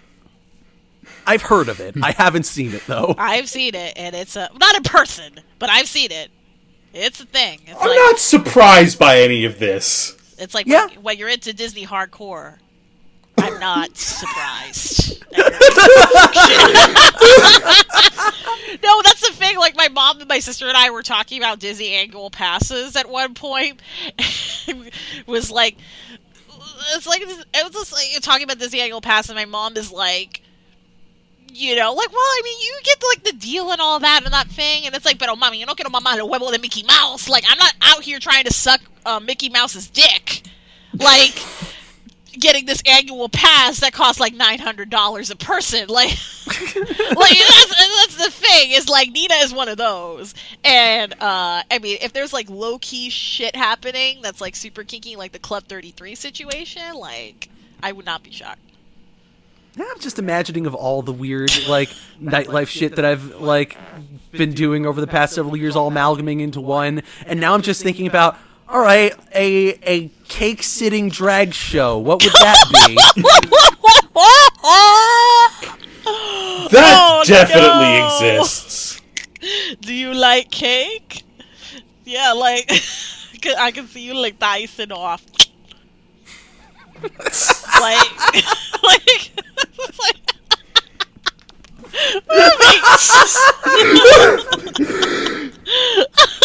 Do I get into the mini challenge before? Well, first, before we get into the mini challenge, we do join finally the pork chop queens, or as they have it written here in the notes, the other jabronis. the other jabroni, the losing pack, the the, the the the whatever girls. I don't fucking know, but I The will- pork chop queens is what they are technically called by the show. I guess, but also I'm like done with that shit already. Yeah, They- that, that shit already sucked. They're I'm dead. th- there's a couple things that it really feels like they are forcing to become a thing. Yep. That which which thing is most this season's Brock ally? Oh, my trust me, I think it's RuPaul very much trying to force you're a winner, baby. You're a winner. Yeah. Up? Yo, what up, baby? I mean, I have to admit though, like you're a winner, baby, and uh, congratulations. They're boppy. They're boppy. I'm not gonna say full blown bops, but they're boppy. On the I hate, on the I hate both of those songs. I thought I actually I thought Phenomenon is, is was pretty catchy. Look on But- the on the if we're comparing this against other music put out by drag queens, yeah, it's still among some of the better stuff. Yes, but also It's still better than fucking I Call Shade. Uh, yeah. That's the thing. Drag music, as you would like to call. Although to be fair, Will was fucking genius, and then had to change it because they almost got sued. uh, genius in naming their last album. Now that's what I call drag music, Volume One. I thought that was genius, but apparently s- that wasn't parody enough for the people who own. Now that's what I call music to tr- knock on their door, knock knock. Hey, we're suing. As someone that is friends with the person that produced Aja's album, New York stains courteously. Uh, but to be fair, Aja's actually talented. Like Aja Yeah. can actually rap.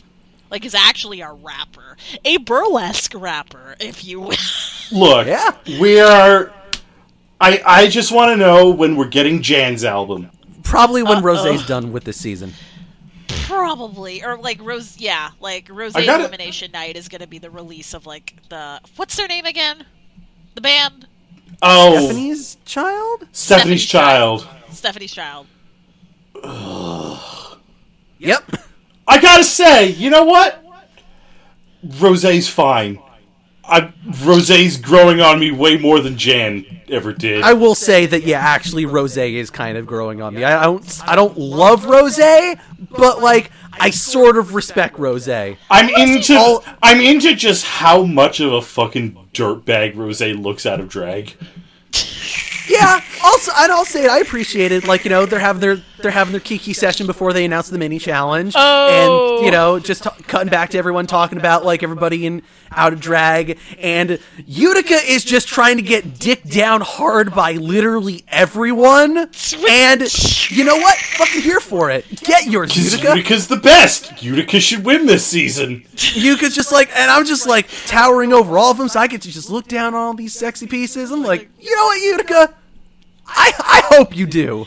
Utica like knows. Get yours. I what the fuck it she's made about. it made Utica's uh it made the reveal that Utica's also a hardcore Christian just all the stranger. Well, But honestly, it made it make all the more sense to me. I, that's what I was about to say. Is It's like, now that's what I call serious repression. no, that's what I was about to say. It was like, yes, that also tr- it it's surprising, but also tracks all at the same time. And I will also readily acknowledge that, um, you know, the whole Jesus is nifty thing. I'm down. Like I I feel weird because I feel like the community, and I haven't gauged it just yet, but I feel like the community is going to be like weird about it because you know of queer people in our history with Christianity is not good. yeah. But she seems very much in that vein of like my personal relationship with God situation that I actually do like. And so it's kind of endearing. It's kind of endearing. That's like, yes, I'm a homo, but yes, I think Jesus is cool. Like, so I'm like, yeah, girl, own it. Do Yeah. you. Live your life. It's- It's sweet and it goes with like it goes with Utica's weird bubbly personality and very much just being like I'm just I'm basically like she basically has it feels like to me she's like a weird midwestern version of like the fucking white girl that's really into yoga and spiritualism. or into horses. I mean, why not both? I mean, also yes, ho- I mean, yeah, it could be also horses, not just horses, but also I feel like those go pretty much hand in hand.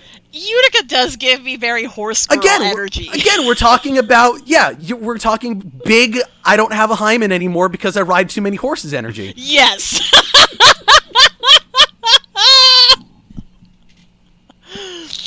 yes, my pussy is ruptured by riding all these horses.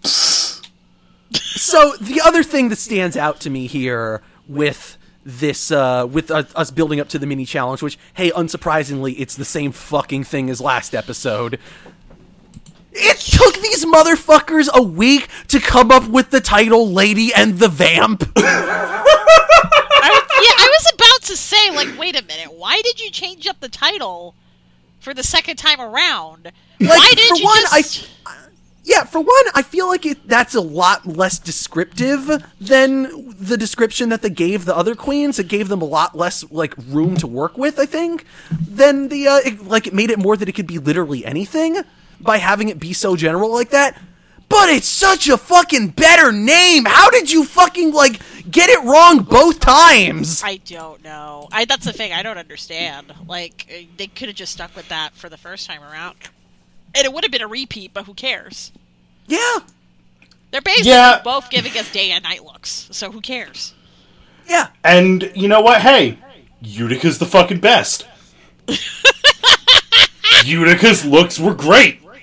I But before we get to that, I do one other thing I want to talk about because hey, I'm, I'm just going based on the sections here. Uh, why does it take Kim- Kahmora Hall like a billion years to put on makeup? okay. Here's the thing. First off, I think that they really push this edit of like, oh, they take forever situation. Like, okay. I mean, they, I mean, yeah, it doesn't help that they have Denali like in a, the cutaway being like, yeah, Kahmora is notorious for taking six hours. Well, yes, but it's like also there are other queens that take about that amount of time. But the thing is, it's in between, sort of like getting your base started, letting things dry, probably jerking off, talking to your friends, watching some stuff on Hulu that you needed to catch up on while doing your makeup, looking in the mirror some more, feeling the fantasy. Like seriously, you're not gonna tell me that six hours. And I'm a makeup person, and I've taken a very long time to do my makeup, especially for cosplay and I'm also someone that essentially passes as a cisgender woman. I'm non-binary, you know. We won't get into it, but I know long ass makeup and what takes long ass makeup. Six hours is like that's like you're taking into account the time of you're doing the other shit while you're doing your makeup. Yeah, So Kahmora maybe gets easily distracted. ADHD queen, great. Like uh, that's the thing. I don't think they they push this whole narrative of like Kahmora takes forever, like that Kahmora makes Valentina look like a racehorse. Like I didn't get that. I, I feel like Kahmora probably takes six hours because she's busy feeling a fantasy while she's putting on the makeup. Like not Yeah. the whole. You can't tell me that application wise six hours.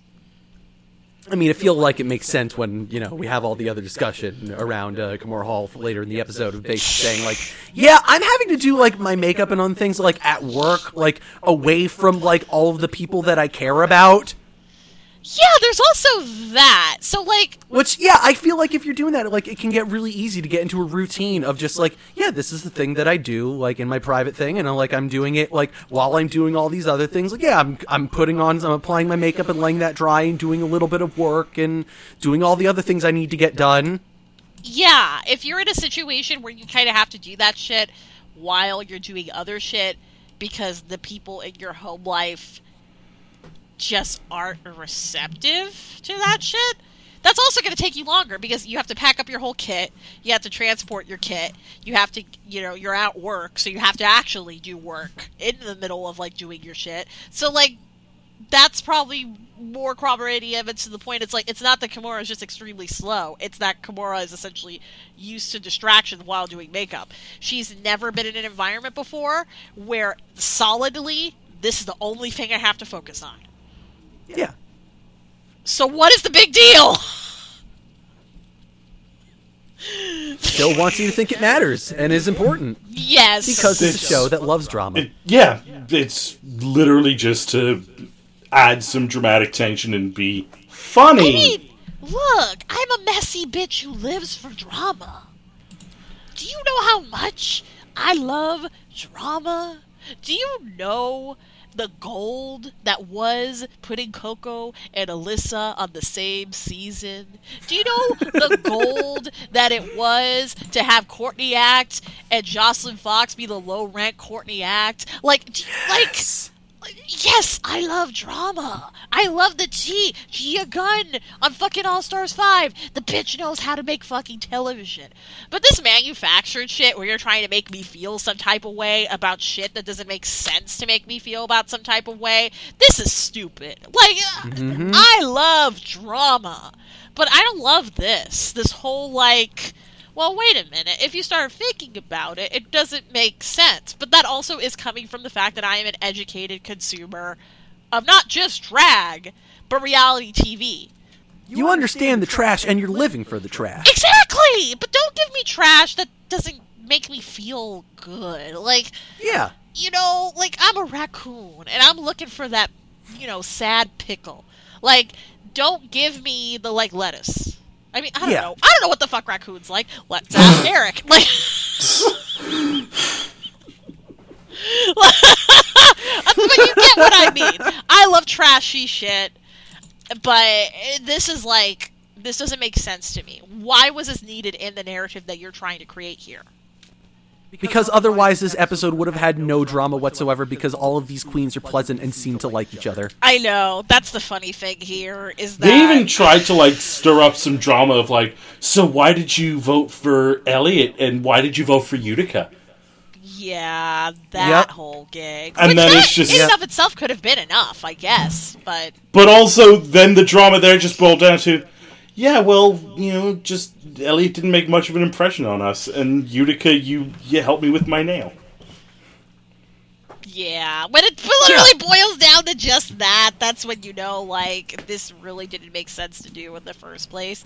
To have queens vote out other queens just on sheer like. It's Yeah, stupid. based on almost absolutely nothing like- of you're wearing chicken feathers. I don't like chicken feathers. Okay, it's but almost like if you little bit. wanted some real drama, you put all the queens together and let all the New York queens bond together in their hatred of Rosé. That absolutely is what should have happened. and will probably happen next week.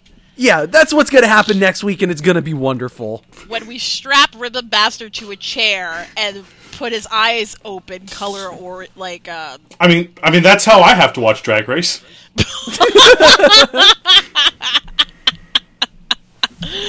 clockwork orange style. Thank you. My brain like didn't for some reason my brain didn't pop out with that.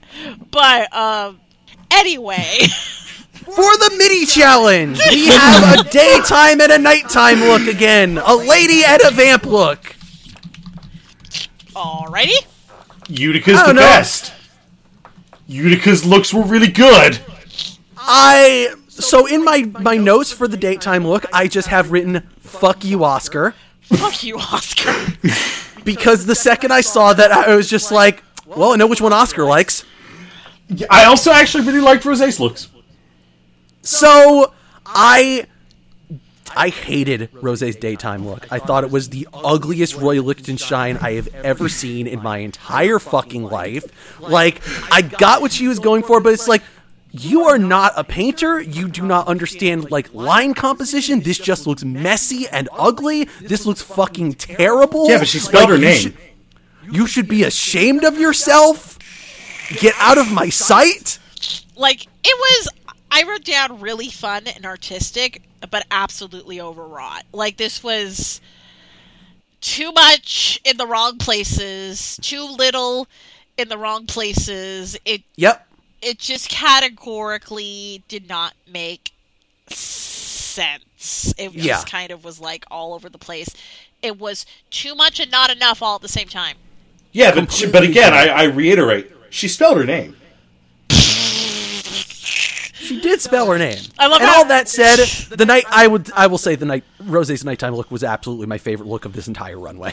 Yeah. Like, it was incredible. That shit was so cool. I I actually wrote uh, a better version of Denali's look for Rosé. Not wrong.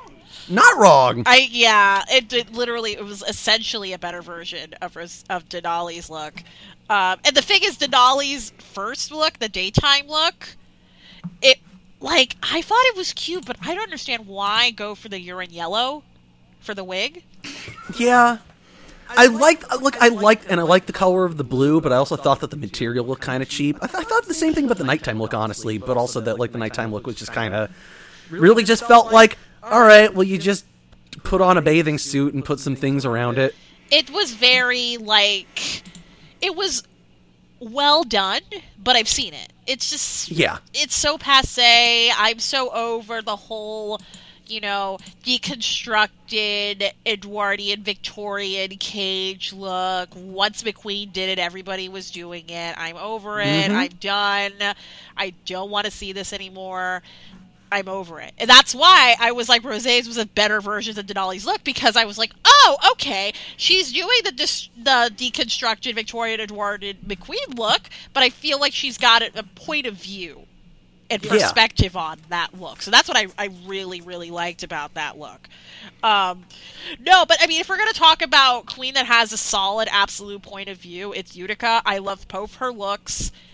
Trash couture personified. This is Yep. like very. and I, I i think actually like that is one of the things that makes utica work really well is that yeah utica's messy but messy in a way that's all still put together and it works together yes. Exactly. Like I, I can say that like I didn't really like the way that she utilized the play the play place balls in the in the nighttime look. I wasn't super into it, but like it was interesting and it was different. It was something cool and unique. It and like the way that it and the way that it was like a, around that weird little like fucking uh neck neck thing piece that she had was like it was fucking cool. Yeah, that's the thing. It was like, sure, if I can tell where the construction lies in it, but sometimes some of like the best couture, like it, oh, it feels very Vivienne Westwood. That's what I was gonna say. Is like yeah all of her shit feels very Vivienne Westwood. That sort of like deconstructed, artful, semi crafty, but still elegant enough that this feels like a garment. This feels like couture. Like, th- oh, that whole thing with like Ru basically like some of the top tier fashion editors and. Da, da, da, da, are watching. So, wink, wink. And I'm like, look, Michael Musto does not fucking count. Shut the fuck up and sit the fuck down. like, Ru, really? It felt like some of the best drag on a dime looks that we get. Yes. like that kind of creativity and just like smart use of like the strange materials that you have. Exactly. It feels very much like a solid understanding of construction. It still looks like something that is constructed, but it's not because of the fact that it looks cheap. It's because of the fact that it is a bunch of things that you thought wouldn't necessarily go together that are together and that are working. There's a solid Yeah. artistry with what Utica's doing, and I'm so in love with it. So in love with it Absolutely. so in love with it. Let's see, Tamisha Iman can do no wrong. I am a part of the Nope. TM fam. I'm sorry. yeah No, I I loved I loved her daytime look. Like at first I was thinking like you know oh maybe that maybe I'd like this more as a dress, but no, actually I think that it, it's fucking perfect. It is elegant. It is stunning. She fucking did an amazing job with it. I wasn't as into the nighttime look just because like you know I, I look I get it I get what she was going for. I don't really understand the whole dress made out of hair thing.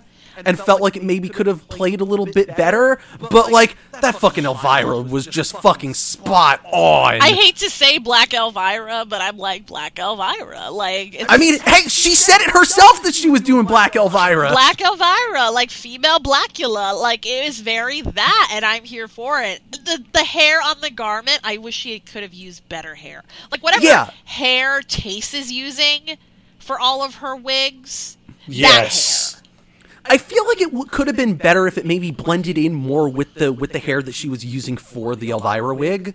Yes, that's a Because thing. it, seemed it seemed like the thing that, like the way that she presented it when she was talking about it was it made it sound like she was going for like a I'm it's like I'm just covered in hair I'm doing a whole hair thing but it's like but it looks different it just looks like you have like you you're wearing something and or like you have your hair and all this stuff and then you just have like a different material that's pretending to be hair for the dress. You got the- like it didn't look like a whole cohesive unit. You got the three hundred fifty dollar wig. You got the good unit, but then for the dress itself, you bought like the Yaki bundles. You bought Exactly. the cheap hair. If she had Yeah, bought, you got the cheap shit. you bought the cheap hair, which is fine because it is for a garment. So you're going to need a lot of hair for a fucking garment. So I can definitely Yeah. understand budget constraints. But also, if you're going to do it, I, I go for the good hair. Like I go for the good bundles in order to make it look. You know, nice. And, uh, to be fair, now that we're talking about the hair, I'm just kind of like, okay, this kind of looks like cheap Bayonetta if you think about it. it's like Which I think is kind of why I'm into it. Because, yeah, more people should do the Bayonetta look. Let's Yeah, go! sure, why not? It's kind of like cheap Bayonetta cosplay, but I'm kind of down for it, you know? And it's like, I don't know, to me, to, to me, Sha Iman can do no absolutely wrong. The day look was basically old school perfection, and I just love how, with Tamisha Iman's narrative, this is the first time I feel like we're getting a like I'm an old school queen, I'm an old school queen narrative that doesn't feel tired and sad. and doesn't also immediately feel like, and I'm gonna go home first. Yeah, it doesn't. It definitely doesn't feel like I'm. I'm have been doing this forever, and the industry has left me behind. Yes, and it doesn't feel like I have a com- I have a compelling need to shit on the new school. Yeah, She's lo- she seems to just love the new school just because she has so many babies. yeah. Yeah. Okay, Just that. I mean, that story that she tells about, like you know, with with her one drag daughter is like, I want to do the thing where I'm going to drop from the ceiling, and you're like, all right, let's figure out how to do this in a way where you don't kill yourself. when they revealed that, I literally wrote in capital letters, "Tandi Iman Dupree is Tamisha Iman's daughter. Stop the fucking presses." Do you know how legendary Tandi Iman Dupree is? Oh, mm-hmm. yeah, And absolutely. That's her child. Like, no. Like, I was like, what? No, stop the presses. What now? That's your baby? And you helped your baby with that iconic ass performance? No, I'm dead. I'm done. It's Yeah. over. I'm good. I was just floored. I was like, what? Like, it was like, I was just like, I, that's when I just immediately just fell in love with her. It's done. It's over. I'm part of the Tam fam. I'm gonna get those weird ass sneakers. I don't care. Hell But yeah, you you're gonna the get Timmy this- merch. Yeah, this fuck. I want a pair of those sixty-five dollars Tamisha Iman signature high tops. Kind of good. I'm living my life in my sixty in my sixty-five dollar Tamisha Iman high tops. The Hell, sixty-five dollars would be the cheapest pair of shoes I own. You know, honestly, yeah. Same here. Yeah, same here actually. Are we all a bunch of shoe files? Yes, Yeah, I mean, to be fair, I'm not super shoephilic, but I definitely know a good ass shoe when I see one. I for the longest exactly. time when I was still working at the at like my proper mall, which is like more of a high-end place. I wore a almost five hundred dollar pair of high heels to work. God damn! Where were they from? Fluevog. Oh, okay, okay. I can go And- with that. And as a six eight man, I determined the thing I need is to be four inches taller. I mean, to be fair, as like a five foot seven woman, I've or like not woman, sometimes woman, uh, I've consistently determined that you know I need the six inch heels because I need to be six foot because I need to tower over these motherfuckers so they know who's boss. this all makes sense to me. But I'm also the type of person that, like, yeah, when I had to go to a, on a trip with my friends to like the mountains in Vermont, I decided that the only pair of shoes I should bring were fucking suede sneakers. So yeah, Sir, sir, yeah. really? no. I Bad. realized at the time that it was a bad decision, and because it basically meant, well, I'm having to be really fucking careful about doing literally anything. bad, bad, bad. um, but yes, so yeah, bad, but also Kahmora. But also Kahmora. Let's talk about the story that is Kahmora. Like, it's elegant, wonderful, beautiful, serviceable, lovely. But I just where's the oomph? Yeah. Where's the X factor? Where's the Yep. You know? Like for the first look the day look i was very like elegant. Kentucky derby fascinator lovely wonderful. For the second look i literally was like i wrote mugler before she said mugler. I could tell that that was mugler. She is a fashion file. She's a fashion person. She gets that. But also I'm literally kind of feeling like this is this is oh no I feel another racism coming on. this kind of feels like Vivienne Pinay with a bigger budget. Am I the Yeah, only it's- person getting that?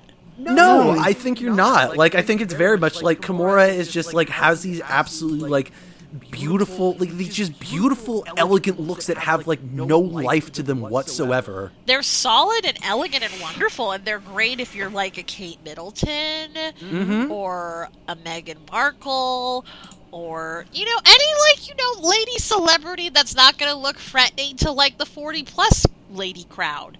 But like on a drag show with drag queens. Yeah, like none of it is exciting. None of it is interesting. It all reminds me of. It, it, honestly, it also reminds me of Courtney Act in a way of just like you're going for just like beauty and elegance, but you don't have any personality in this whatsoever. I mean, but the thing is, I feel like Courtney had a little bit of a more of a point of view. Like the one look I always remember is the Klaus Nomi look, or the Klaus Nomi Malone look. Okay, the one clever thing that Santino has ever said in his life.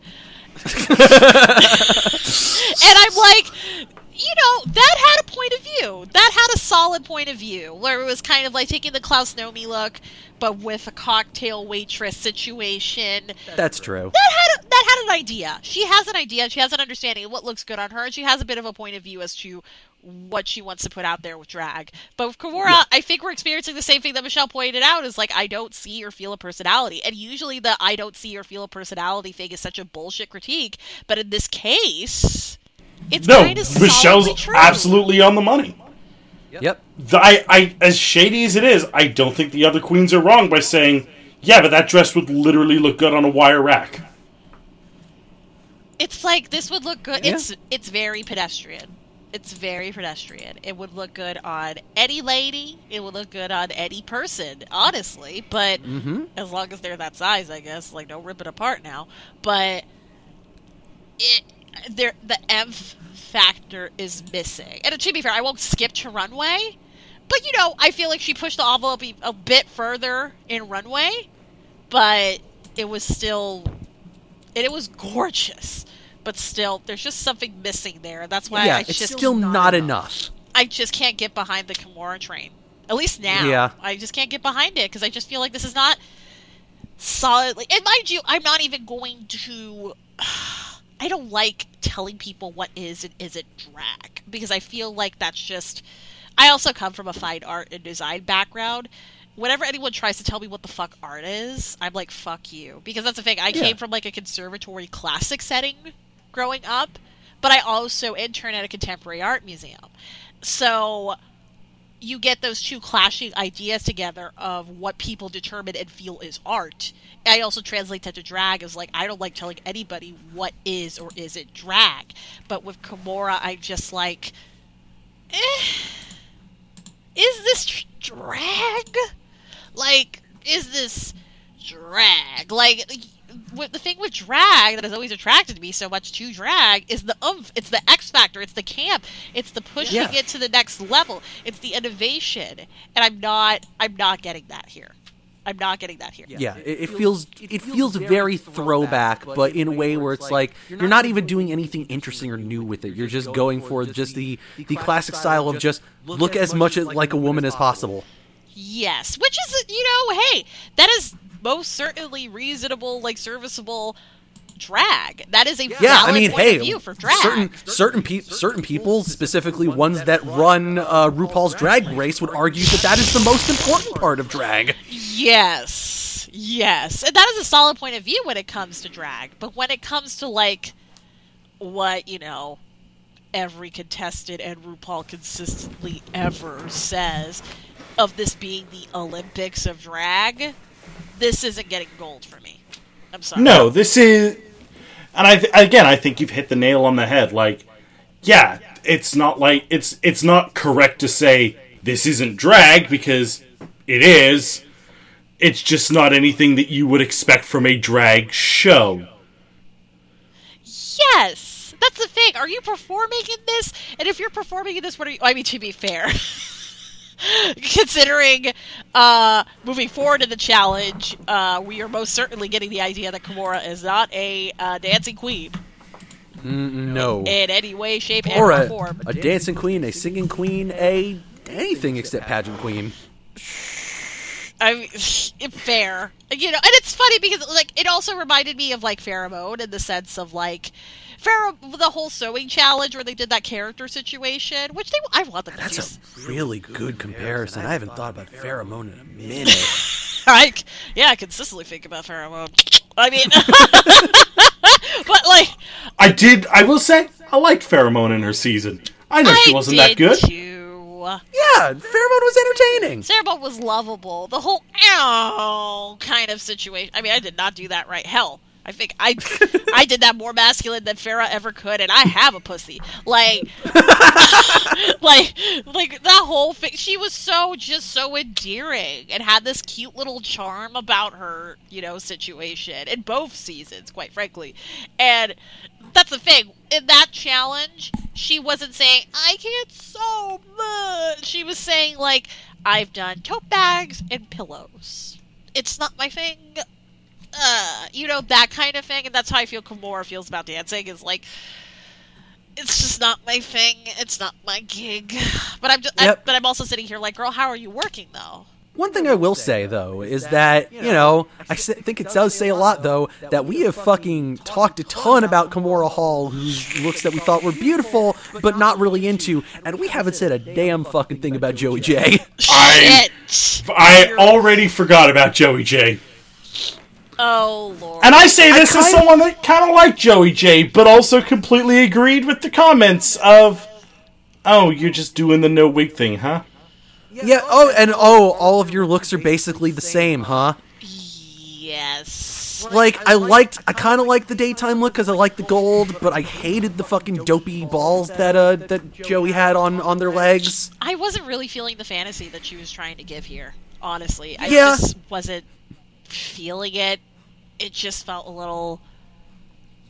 Eh. Neither was neither was I about the the nighttime look. Especially it was like look, I, it was okay. I got what you were going for, but yeah, again, I don't understand the fantasy or the story you're trying to tell. And mo- mostly, it just made me think like, wait, as someone that doesn't like this show and and hasn't even really seen it, what about this look to you says Game of Thrones? What? Joey Jay said that she was going for a Game of Thrones thing with her nighttime look. What? Oh, she did say that. I- that I did not understand either. The fuck are Because you I think- talking about? I think it's because it looks sort of has like some medieval trappings to it, and the only If if it's if you're saying it's it has chainmail, then okay. yeah, and the only point of reference culturally for that these days is Game of Thrones. I guess. I guess ever since we took the it's hot fantasy but fucks train situation. Like, yeah, I guess. You know, but nothing about that is giving me a red fair moment. Like I I thought it was sleek. It was definitely very sleek and I feel like the ensemble was greater than the sum of its parts because the the parts it's like we've seen the chainmail We've seen the mucklucks. We've seen the mm-hmm. this. We've seen the that. Mm-hmm. But it all being put together, I was like, okay, this actually looks like a solid, styled outfit. This is serviceable. This works. You know, I feel like this looks really nice. This would be great for a performance situation. But there's also the thing that it seems that consistently Joey Jay is kind of doing the same silhouette for every single look. It's not even the no wig Yep. thing that bothers me because, like, y- y- you know, you can at least change the hair color, put in that spray, sh- sh- sh- you know, and, and call Yeah. it whatever. Yeah. It- uh, the, uh, the no wig thing honestly does not bother me. I understand the critique, but it does not bother me. It's the fact that the silhouette is consistently the same. And hey, Yeah. you know what looks good on you? I can totally advocate for sticking with what you know best. But you gotta change up the gig a little bit. Like everything can't be a leotard with dangly things, man. Like, Mm-hmm. yeah, that's the thing. That's that's why it just kind of comes off a little forgettable. I am amazed at the fact that across two episodes now, we've had looks that are essentially corsets with some shit attached, and Michelle Visage has said not word one about it. Yeah, and like not to skip ahead here, but I felt like that was basically what Joe J brought for the runway look was I'm basically wearing a, a see-through bathing suit corset thing, but I got some shitty fringe on it. I thought it was an interesting way of working fringe. I gotta say, because like It was. typically we don't see the fringe capelet with the fringe hangouts on the arms and the legs and the everything. It was like go big or go home fringe style. But yeah, the and it was different. and it was different. It was definitely different. It definitely was different, but it was essentially the same silhouette that she had been doing consistently. And I thought that honestly, out of all of the looks of the night, this was the strongest look. But most certainly not the strongest look on that runway. Yeah. It still it still had the same problem that I feel like I have with all of Joey Jay's looks. It looks cheap. Yeah, Yeah, it looks like it looks cheap. And that's the thing about the whole looks cheap. You don't have to spend money in order to look expensive. Utica's not Yeah. spending a dime on any of the No. looks that she's making, and she looks expensive. Yeah, Utica looks like she's wearing fucking designer designer shit when it's basically I, I made an outfit out of fucking play place balls. exactly. it's Joey Jay's sort of like the inverse of Kahmora Hall, where it's like you have a lot of personality, you just look really cheap. Let's put it this way, Oscar. Joey Jay is probably this season's Aiden Aiden Zhane. Zhane. Yeah, yeah, yeah, yeah, yeah. You should have said Bob. Then I would have been like Aiden Zhane. Because like that's all Aiden Zhane was. Oh and God and Patricia. So like I have worked the con scene in official capacities. Not for my particular con circuit down here. It was based out here, but uh, this was a particular con circuit that ranged from Minneapolis, Louisville, Kentucky, uh, Raleigh, North Carolina, and one other place I can't recall. And Patricia Quinn is frequently a guest there. The fact that Patricia Quinn straight up read Aiden Zhane, like literally was like, "Who the fuck is this bitch?" I that snatch game. Oh God, god. I would love to have seen that. She like wow. And to be fair, that, that, that's a thing. I met, I've seen her in person. That I didn't see her during that time. I wish I could have seen her during that time. I can't even imagine. like that was hilarious. So she basically was like, and knowing like Patricia Quinn's kind of like personality situation, like she's kind of like the little bit like stiffer of the Rocky Horror bunch because we could they consistently would book Barry Bostwick, Little Nell, and Patricia Quinn for the events. Barry Bostwick is essentially like, I'm gonna sell side underpants until I die. little Nell and a little hey, look, if that makes you money, like Barry Bostwick, open an OnlyFans. All I'm saying. But like Yeah, all right. sure why not?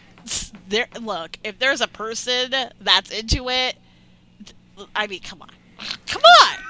You really gonna tell me they're not? In, there's gonna be someone that's not into like the Barry Bostwick like Silver Daddy like oh shit this is Brad and Rocky Horror situation? Please, Yeah, hell no. please Let's go. and then little Nell is like this little just firecracker doesn't give a shit like like literally th- i was doing stage managing for one of the events and they did sort of for some reason for this panel they decided to sort of bring the local like rocky horror shadow troupe situation to do like an intro before the panel this is in the middle of the day so i was kind of like uh, okay. But then little Nell, out of nowhere, takes a mic from my hand and is up there doing the Columbia part with the fucking Columbia.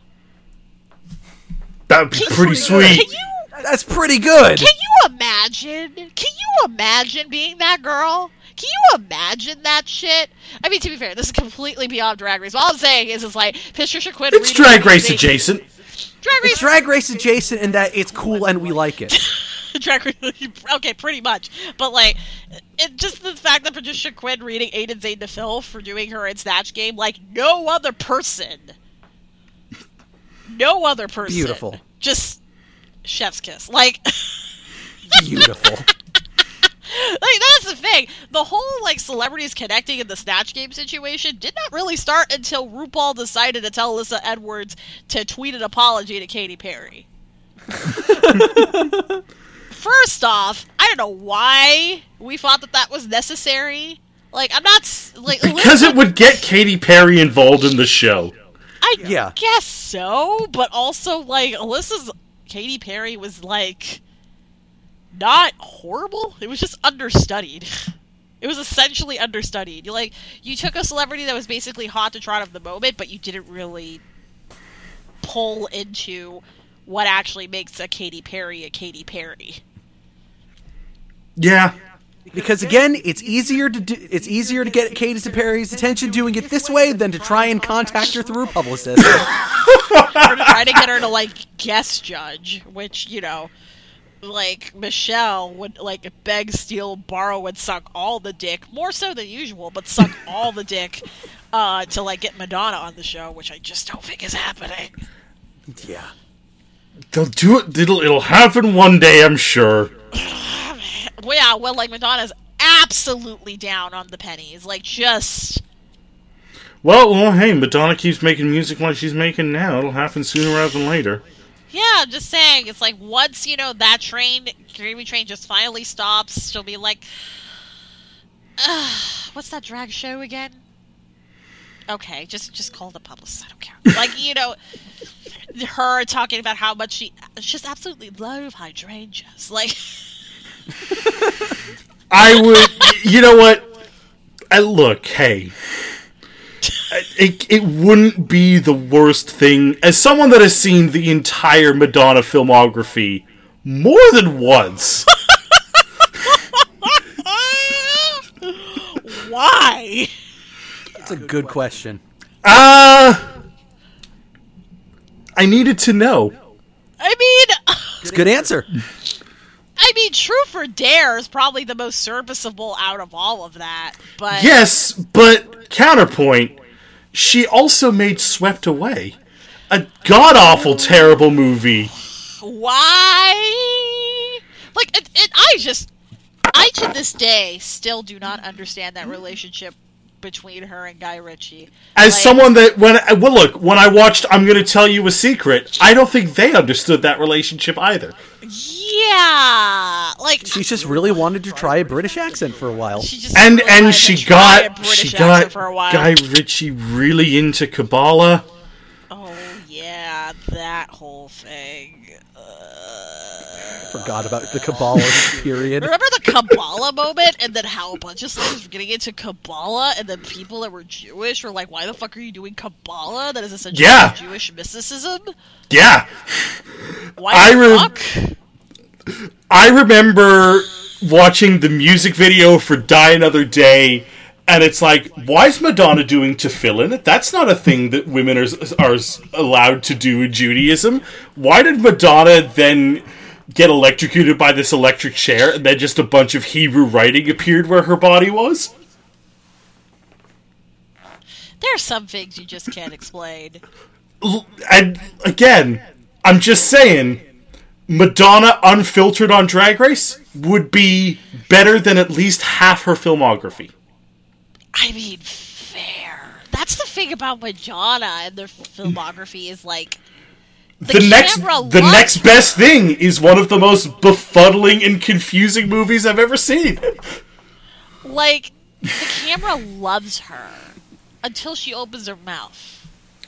It's why Madonna's only good movie is Evita, where she plays Madonna. Essentially, Fair enough. she And also- Evita, like anything that's bad about Evita is mostly bad because eh, Evita's like Andrew Lloyd Webber's third worst musical. And also the whole cultural appropriation conversation before there was a cultural appropriation conversation. Like this is like the one time where solidly it's like I mean to be fair, Do I want to go SJW on you guys? No, but I will to get my point across. Hey, we don't care. Yeah. The term of cultural appropriation is essentially a neutral term, right? Yes. because it's Yeah. just essentially is speaking on the idea that one culture is taking something from another culture and appropriating it for themselves in their own way. Where the harm situation comes in is what culture is taking from what.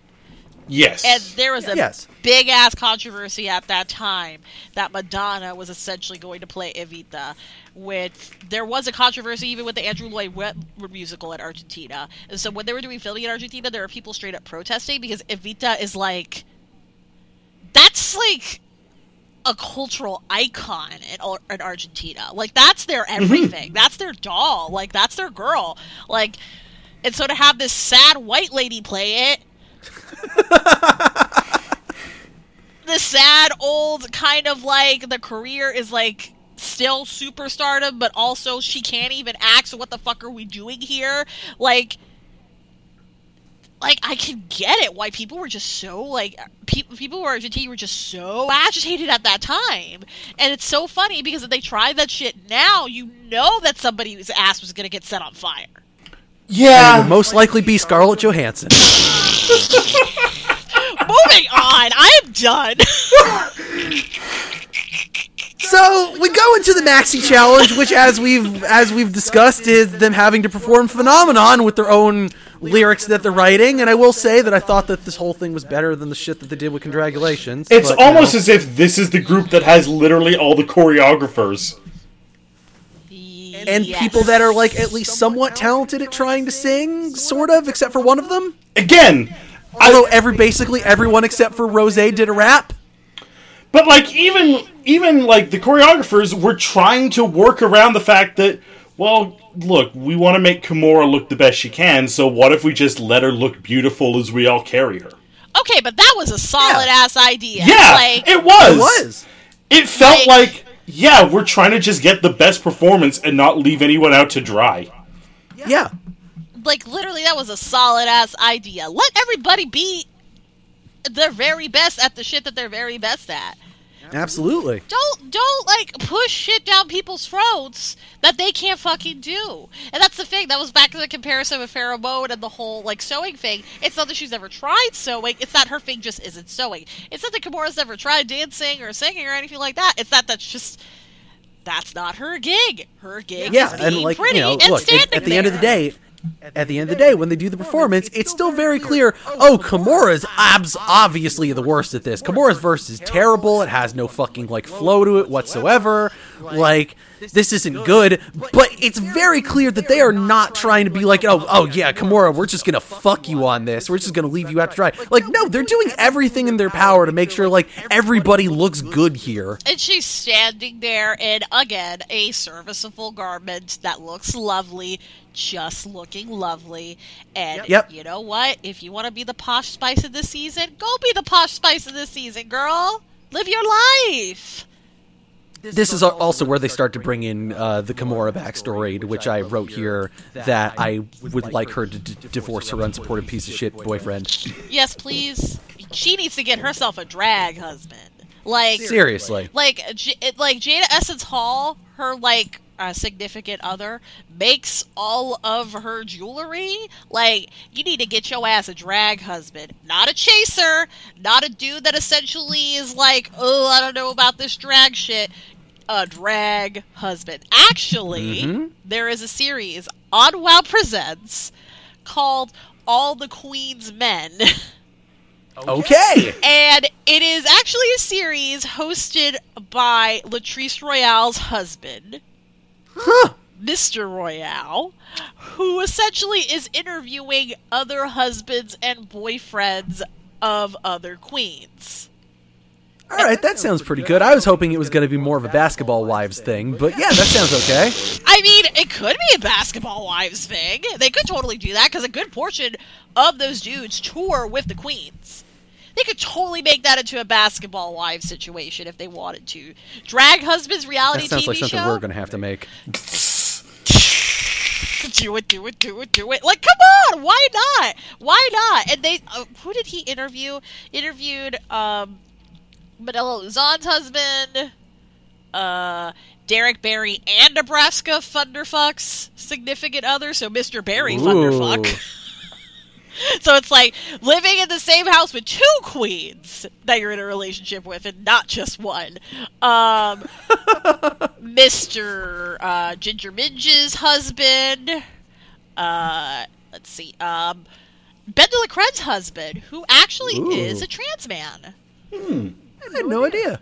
Had no idea what the fuck drag race was when they met, and honestly, that is how some queens need to have it. Like, like just just in the sense of like, you know, it, it goes back to the whole uh, chaser situation, race chaser, uh, uh, a granny chaser. I mean, to be fair, I've, I'm implying the word that rhymes with granny, but I imagine there are also people that want to fuck grannies out there too.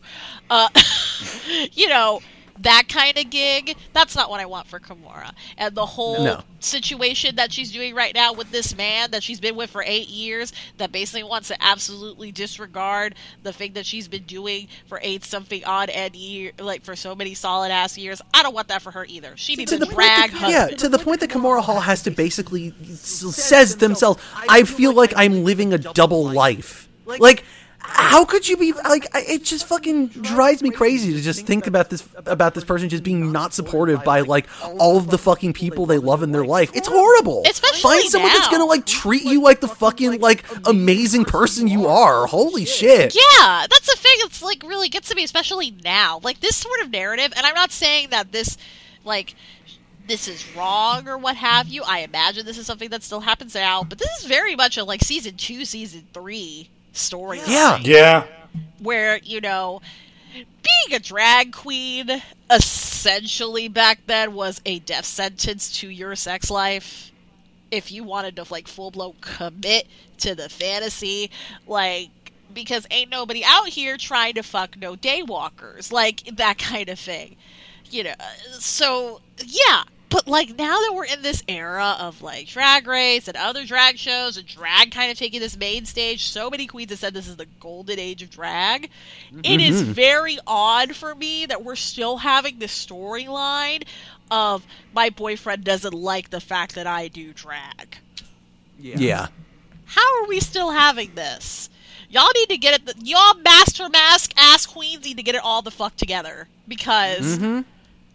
I don't care. Date me, Kahmora. Like, like, come on. Like, I mean, to be fair, solidly though. Uh, back to Tayce. this is completely unrelated. Tayce is one of the few queens because I have a very like short list of queens that I would fuck in and out of drag. Tayce is very much on that list. I would not be. Hell yeah. I would not be surprised if Tayce. Also, with how like his expressions and his just green piercing ass eyes, I would not be surprised if Tayce is West Indian. His family has to be from Jamaica or some shit, or from Trinidad and Tobago. That would not at all surprise me, just given the massive Jamaican population in the UK.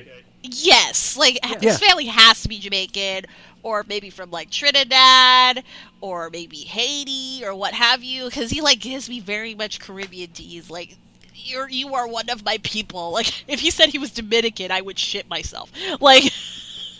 You know that guy, but this is completely unrelated. But yes, like, date me, Kahmora. I love you. Let's be friends. We can like, I'll organize your closet. I know you don't want to look at my pussy. I have a strap on. It's cool. Like you, with me, you will be getting better than what you have now, and that's not fair. other things I've written in the notes here. Um, let's see. I have written. Uh, I I will say that I did appreciate when Rosé said that uh, fucking uh, Tamisha Iman's pussy is so fire that three the three children have come out of it. I mean, also, that's another thing too. Are we really shocked that someone has some straight up biological ass children on this show? Like. No, but I can understand. I can understand the surprise of of Tamisha Iman being like, all all of my biological children are older than every single one of you. I mean, yeah, fair, but that, that's the thing. Yeah. Is, like, you, we've got to think about the fact that Tamisha Iman is from a different era, where like Yeah. solidly coming out as gay in that time, and that was the thing that was really interesting In Georgia. about- In Georgia, like, In Georgia. like at that time, you know, and that's the thing with Tamisha and Kahmora connecting each other and kind of sort of creating a little bit of a mother daughter bond situation. And Tamisha just feeling so sad because Kahmora's still dealing with this shit that Yeah. she had to deal with in the 80s, in the sense of like, I could understand back then, but I don't understand now.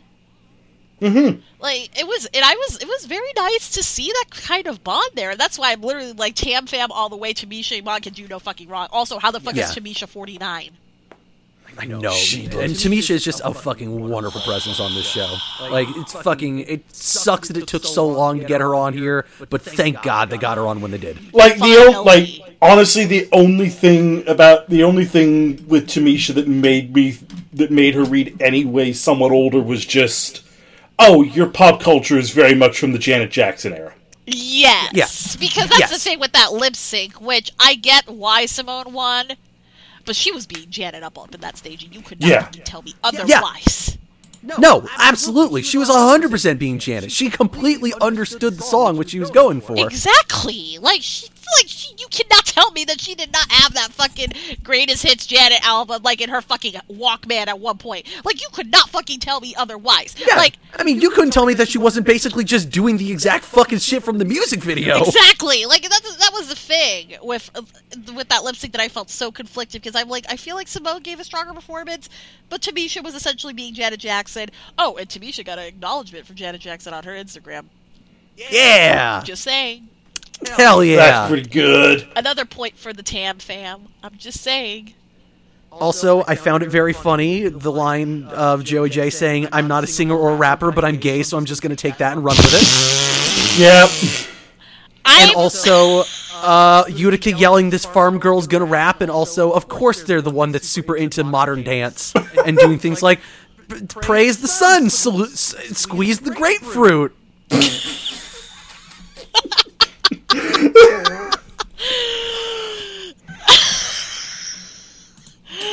I, I've said it before and I'll say it again. Yeah, Utica's the best. Uh, I mean, Also, did you notice that they? It seemed like in this episode they dropped the the Utica Queen part, and, and they're just calling her Utica. yeah. I feel like because Utica Queen is a dumb name. I wonder if they basically. Well, t- no, because we've had single name queens on the show. I mean, Yeah. Uh, it's like, did they did they ask her to tack the queen on at the like at the last minute, like they did with the Elliott with two T situation? I don't know. Because, like, and to be fair, this is alleged because I did read on the subreddit that the reason he chose Elliott with two T's is because that's something that he says consistently because people don't know how to spell Elliott. Yeah. Sense? Which I was like, okay, you know what? I can live with that explanation. Also, just it was pointed out by John, and it still blows my mind that because I'd never said it out loud. But yeah, right. Of course, that's why they shortened Elliott's name. I mean, I don't know. Really? Do you really think? It's the only thing that I makes absolutely, sense. I absolutely think it's because it's Puckett and it sounds like the the fuck word. I don't know. That doesn't square with me, especially with how like Ru loves dirty ass puns. Like the But main does- saying of the show But spells does, out but puns. does VH1 like it? Okay, fair. And, And and it's- especially when, you know, remember they did show they did show the first episode on the fucking CW. Oh, that is true. That is true. Yeah. wait, can they can can they say fuck on Riverdale though? No, No. no, that's that's network. You definitely can't say the fuck word there. You can't say you can't say like fun shit there, which is how we got that really sad performance of Heather's on Oh, that God. show. Like, how the fuck do you destroy a candy store like that? You should have just not touched it. Yep. Get the fuck out of here. yes, but literally, when jo- when Joey was like, "I'm not a singer, not a dancer, but I'm gay, so I'm just gonna run with him," like, same Joey, same. It's like, yeah, you know what? That's the energy you got to bring, Joey. I'm I'm into it. Sure, why not, homie? Like, that is a solid understanding of what we're doing here. Yes, go you.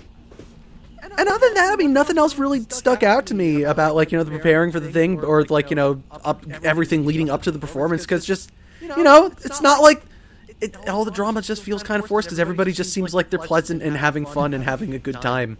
But I love seeing that conne- that connection between Kahmora and Tamisha. Yes, that conne- connection is wonderful. It was so cute. It was so cute. Although it's so funny how like they're all confused that like, you know, that he has like bio kids thing, and it's like, yeah, he could have had a sort of beard moment to the point where he made babies. That Mm-hmm. yeah, and happens. espe- yeah, and especially if you know the things he's saying that like you know all of my fucking kids are it's are like older than y'all. Like that would that would probably imply that he's probably they probably had kids at like 16, 17. yeah, like solidly, probably had kids early twenties at latest with a lady in the Yeah. South. That wasn't exactly odd for that era. No, not at all. So I don't know why y'all are like, oh my god, he has bio kids too. I think we're just so used to the gays being afraid of vaginas that we forgot about that whole era of like gays being so afraid of themselves that they pushed themselves into a pussy and made kids. I mean, hey, admit, admittedly, like I kind of thought at first it's like it didn't clock to me for a mi- for until like a little bit later of like, oh yeah, that, that's, that is why it would be weird that he would have bio kids. Yes, because also there is sort of like the whole like now we kind of have the era of like doing the whole in vitro thing with a surrogate. So it's Yeah, you can Yeah. be gay and have a kid with your biological like everything so you know but either way who cares and i felt like all the other queens being so shocked about this was very indicative of their age yeah, I think it very much is an era thing. Yeah, I think it's just a matter of like y'all are young. y'all are young Like- y'all are babies Like yeah, the, oh, like you know the the youngest person, like the oldest person of of that group, other than fucking Tamisha, is is Rosé, who's thirty one. yeah so literally a couple years older than i am Yeah, like that's an 18 year difference between t- fucking Rosé and Tamisha. exactly That's a that's fucking significant. Yeah, That is a lot of fucking time. What heck? Hell, uh, to be fair, I don't need me to like cram Eric in every other sentence, but sometimes I like bullying Eric by making him feel old by talking about the fact that I was in middle school in 2008. So Hey, it's it's something that I very much enjoy doing with uh, John and Owen. Yeah, it's you know again I'm once again thinking like yeah 2008 I was a sophomore in college. yeah, that yeah, that tracks. I was yeah, I two, oh, was yeah. Oh wait, I would have been just entering sixth sixth grade or seventh grade. And yet I still look better than Rosé. school. Oh, yeah, but you know, you're not. I mean, again, being friends with Jan ages a person. Oh, We go into the performance. I, I don't know. I thought it was fine for the most part. The only things that really stuck out to me were, like I said before, uh, Kahmora. Yeah, Kahmora did not look good. I thought this was better like- than last week's one, though. No, I completely agree. It was better than anything in Congratulations, and also felt like they gave the queens a lot more time in their verses than certain people got in theirs in last week's episode. Yeah, well, you know, some people, these people have more of an identity than just I'm trans. Well, they're allowed to have more of an identity than just Well, a trans. yes. Let's be honest. Yeah. That's. I still feel like that's very much a direction of the show. Yeah.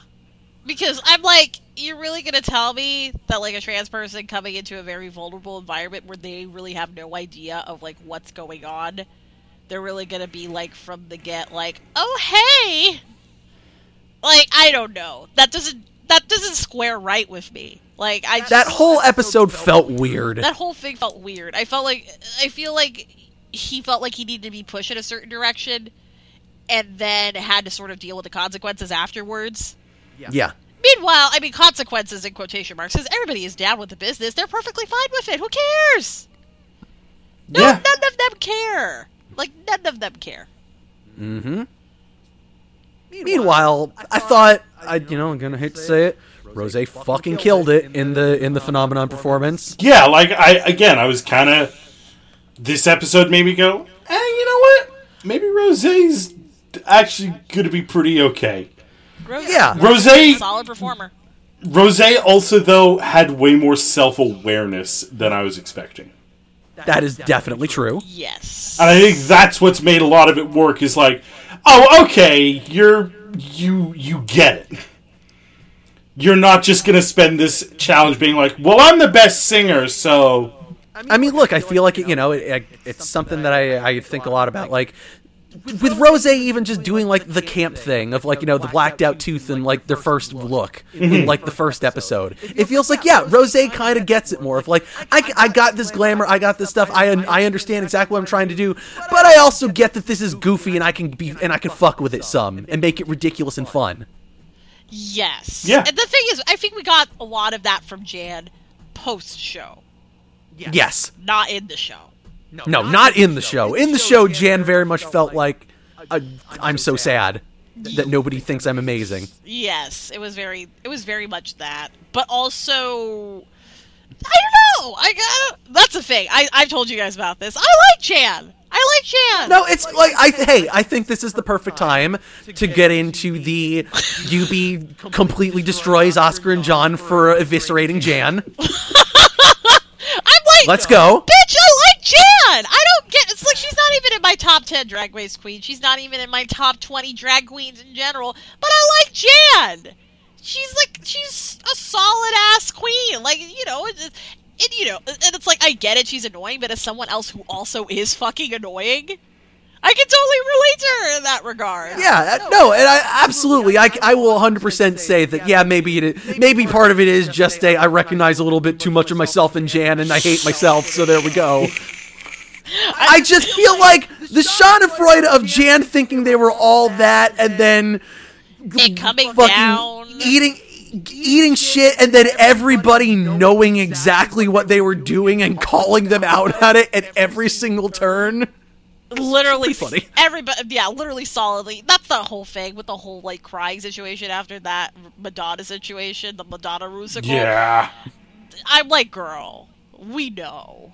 Yeah just every single person being like no but we know why you're upset. Just stop making this about Brita. Don't make don't make this about Brita. Like stop girl please.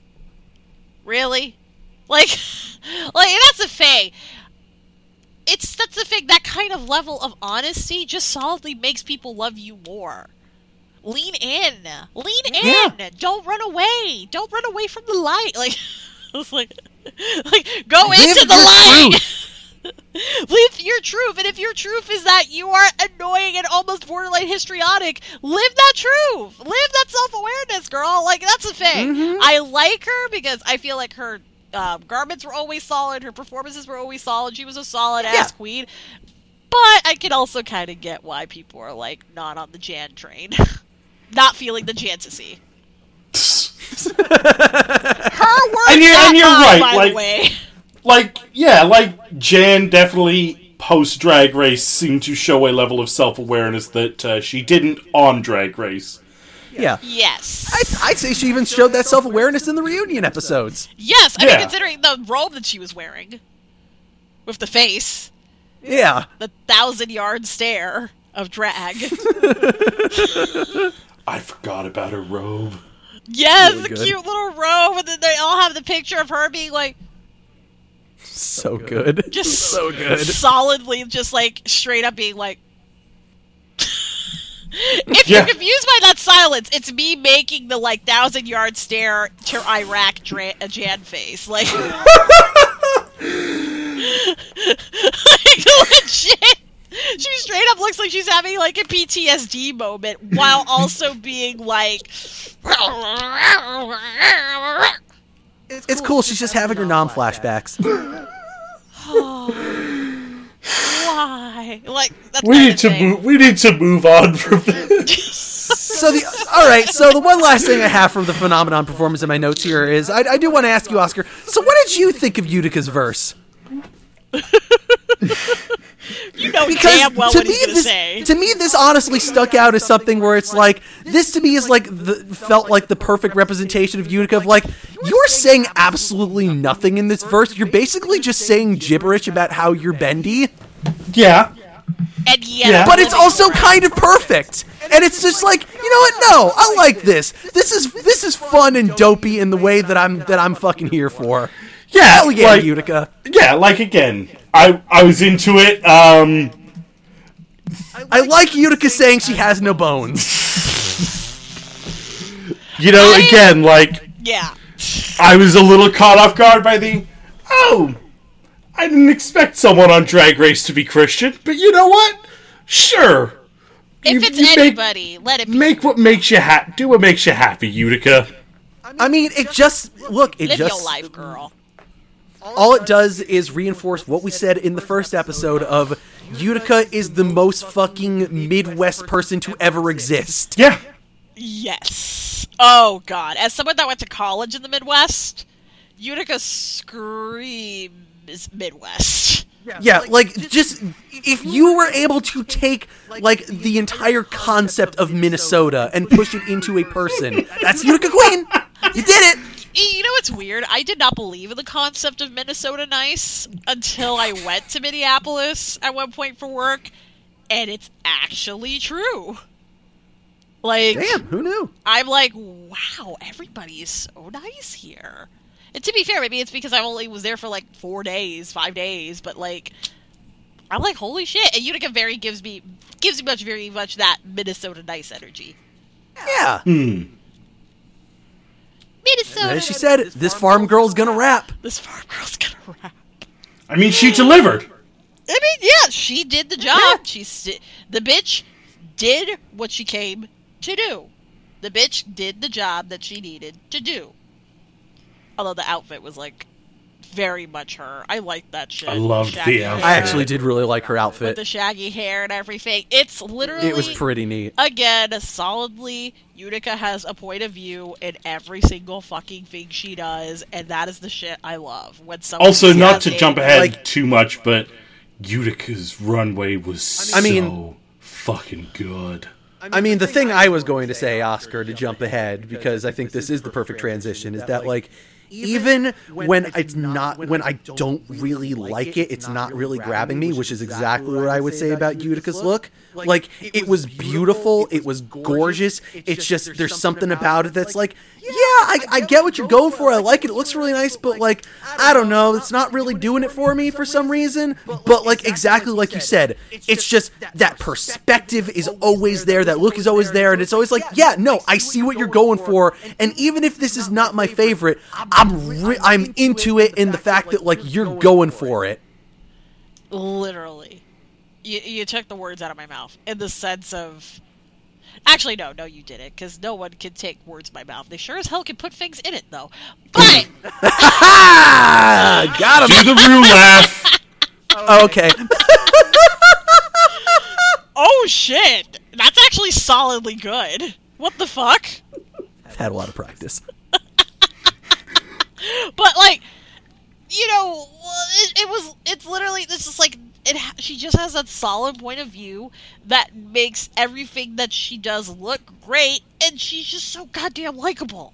She's Yeah. so goddamn likable. I just ugh, I want to crush you. Like you know like th- very much like like when you see a baby that just has big fat cheeks and you just want to take a bite out of their cheek like that's very Utica to me. Like just like oh my god I just want to like everything you do ever. You could shit on the stage and I'd be like great. That's just mm-hmm. Utica smearing her face with feces. We're good. Like Yeah, Utica's look is absolutely.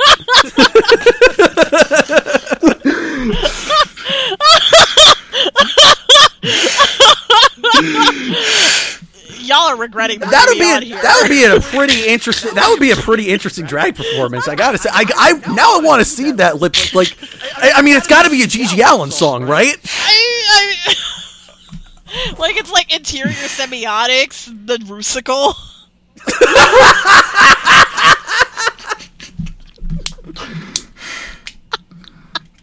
oh my god! As we as we said before, uh, Kahmora Hall had a very nice look. I, I, I was into it. It's going for like a like a '70s Dolly Parton look. I, I kind of liked it. Here's the funny thing: we just kind of had that whole ass conversation when uh, basically Kahmora's like not doing enough drag. Here, Yeah. the hair could have been slightly smaller, not too small. Uh uh uh. Like the hair could have been slightly smaller. The earrings could have been slightly smaller, and it would Yeah. have been perfect. Yeah. Yeah. And this is the most. This is the draggiest look she had all night.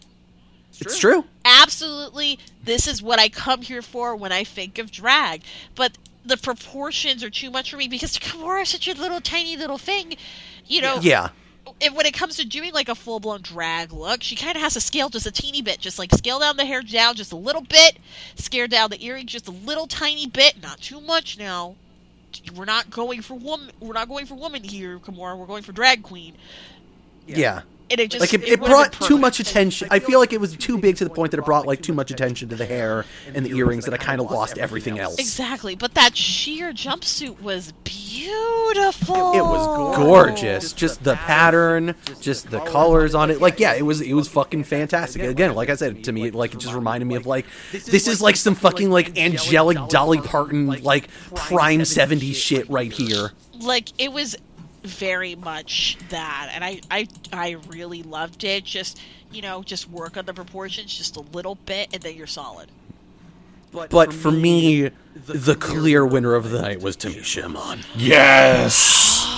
That gown was fucking stunning. She can do no wrong, and it's so funny because that silhouette is so classic drag silhouette, right? It's very much, you know, it's not anything completely out of the box, but when you have just mastered your art form, you can't help but just be enamored by it. When you've Yes. completely have mastered the art of drag, Tamisha Iman, along with Roxxxy Andrews for me, is capital D R A G drag. Yep. Like she is like we are seeing the fucking master at work. Like she may have like like we've said before like she is very much an old school style like not to say that she's you know not doesn't have a lot of new in it that not to say that she hasn't been current but like everything that she's going for is very much harkening back to the classic drag style that we think of like you know the classic RuPaul style that we think of But also, of- like it, you know, her. it gives off that like Paris is burning classic house mother. yes Yes, exactly. yes that is a great comparison exactly. And, to be And again, it is just so fucking perfect with how she's doing it. Just every single thing from just the color composition, the way that the material sits, the, the figure that she's creating for herself. She is a fucking master. it's like speechless. Like she comes into the room speechless. Like it's just she can do no wrong. She can Yeah, literally like- do no wrong, and I think that's why Ru loves her so goddamn much, particularly because she's a queen from Atlanta. Like, which, by the way, moment that like Kiki and Tamisha run into each other because they're both Atlanta queens. Oh, Kiki, no, LaLa Ri. Excuse me. Um, wonder I knew how who you that's gonna go down. But like, Yeah, that'll be interesting. That's gonna be interesting. But yes, like she, she, I, she can, she can do no wrong. She can do no wrong. Yeah, I mean, I. Th- I think the thing that stands out the most to me from this is like you know the it's the moment where fucking Michelle's just like I literally just can't even make jokes about this. This is just fucking perfect and stunning. Exactly. Yes. It's like literally just what do you even say? What do you say? Like uh, it's like uh, uh, to be fair, and also I think this is why Ru is so solidly up to Tamisha's ass, like just right up there, is because a lot of Ru's drag roots come from Atlanta. Yeah. yeah, She moved to Atlanta um, from San Diego, and that's essentially where she started. You know, kind of going into drag before she went to New York. Which apparently there is a, a video footage out there somewhere of like the trip that like Ru was taking with a few other people, and their van crashes into something, and all of their shit flies out, and they're literally right next to I think I think it's called Heritage USA, which is um, Tammy Faye and um, Jim Bakker. And Jim Bakker's theme park. Oh, There is God. footage out there of this. Oh god. Uh, yeah, the footage is called AJ and the Queen, streaming exclusively on Oh my god! No, we've already nixed doing that episode, Oscar. You know this. We're not watching AJ and the Queen. We are not watching AJ and the Queen. I think really AJ and the Queen. The only reason we did AJ and the Queen is because Ru just kind of wanted to have that starring like acting gig situation. And Yeah, also wanted absolutely. Ru just wanted to have her own prestige cable show, but she couldn't get that, so she got Netflix. Yes, and then also she wanted to be able to like push the record of putting the most drag queens at work at once and take it away from Miley Cyrus.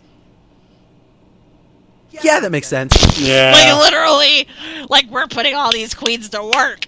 So like, yeah, th- that whole show was just a mess and a half. But yes, back to something that is not a mess and a half. Fucking Tamisha Iman. yes. I want. Absolutely stunning. We need to like one day either y'all are coming down to Miami or I'm going up to New York or, or whatever, and we're all gonna buy the damn Tamisha Iman sneakers and we're all gonna rock the Tamisha Iman sneakers. Fuck yeah, we are. Fuck Hell yes, yeah. we are buying the damn Tamisha Iman speakers. That is where my stimmy money is going. They're gonna you you know that if she does well though, they're gonna go way more than sixty five dollars. That's why we need to buy them now. I wonder if they make got a them in size thirteens. But speaking of things that are hot messes, though, I gotta say, I was not into either of the runway looks that the two winners brought. Yes. I did not like I I did not like Denali's dress. I liked the the hair that Denali was going for. I thought that was a fun wig, mm-hmm. but I wasn't super into the dress, and I just fucking hated that shit Rosé was wearing. Like I get it, it was like, oh, I dyed the plastic myself. Like okay, that's that's creative. It's cool. It just looks so shitty. It just looks very just. This is if Utica is good crafty, this is bad crafty. It lit. It just. It looked like she took a bunch of fucking. Like she glued a bunch of Pepsi bottles to her fucking dress and then just like melted them herself with a blowtorch. Why do I feel like that's like exactly what she did?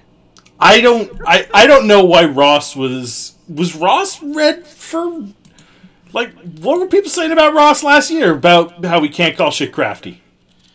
Yeah, I don't know what what that was about, and it's funny because confused. like yeah. I'm very much in tune with the fandom, and I do not recall really anybody getting up in like Ross's grill about you know being crafty. But also, I don't frequent Twitter very often, and Twitter is hmm. usually where a lot of the meshy shit lies. Like That is true. So it could have been that kind of situation. I mean, they basically had to have that moment last episode of Root just being like, "Yeah, fuck Twitter. Who cares what they think?" which, yeah, Which But fair, also- Twitter is So understandable. Have a good day. Twitter is bad. Especially drag Twitter. drag Twitter is scary. Like It's- that's the place where you see somebody being like, you know, if Phi Phi O'Hara was first in line for me to, you know, give like throw some acid in her face, I'd totally do it. I'm like, what the fuck is wrong with you people? Fucking Christ. What the fuck is wrong with you people? Chill out. We're not talking about Sherry Pie. Fuck. Yeah. I mean, everything was was not justified except Sherry Pie. Like with Sherry Pie is completely unjustified. I'm sorry. I'm sorry. And to be fair, I give people I give people some slack for a lot of things. Tricking men into thinking that you're some producer and roiding their asses up Yeah, no. Yeah, no, fuck Sherry Pie. to the point where You you, know can't- good motherfucker. motherfucker. you know so like but we'll get more we'll, we'll get into that. But let me say something about denali's outfit. Denali's outfit she basically was like this is inspired by iris van herpen. It's like is this iris van herpen for forever 21 excuse me? I, no iris van herpen this is not. Girl like you tried it. I'm a fashion person. Like if you don't know who Iris Van Herpen is, you're not a fashion person. I will say that most. And Iris Van Herpen is like the couture designer, especially because she does a lot of things with couture, like and technology. Iris Yeah. Van Herpen, this was mm-hmm. not. Who the fuck are you kidding, Denali? Go the fuck home. Like, go to fuck, go the fuck back to Chicago. I don't know who the fuck you thought you were playing with that. Not me. Again, it's in the same way that Joey Jay was bringing that Game of Thrones realness earlier. Look, look, let's, Just saying words and not knowing what they mean. let's face it. If this was Carson, Carson would have called them out on that. Yeah. Yes, that's one thing. I mean, Carson understands. I'd imagine they would have a solid understanding of like fashion history and contemporary fashion. Like Iris Van Herpen, he probably would say it in a nicer way because I'm literally here like, "Oh, the fuck home, Denali. I don't know who the fuck you think you're talking to with this shit."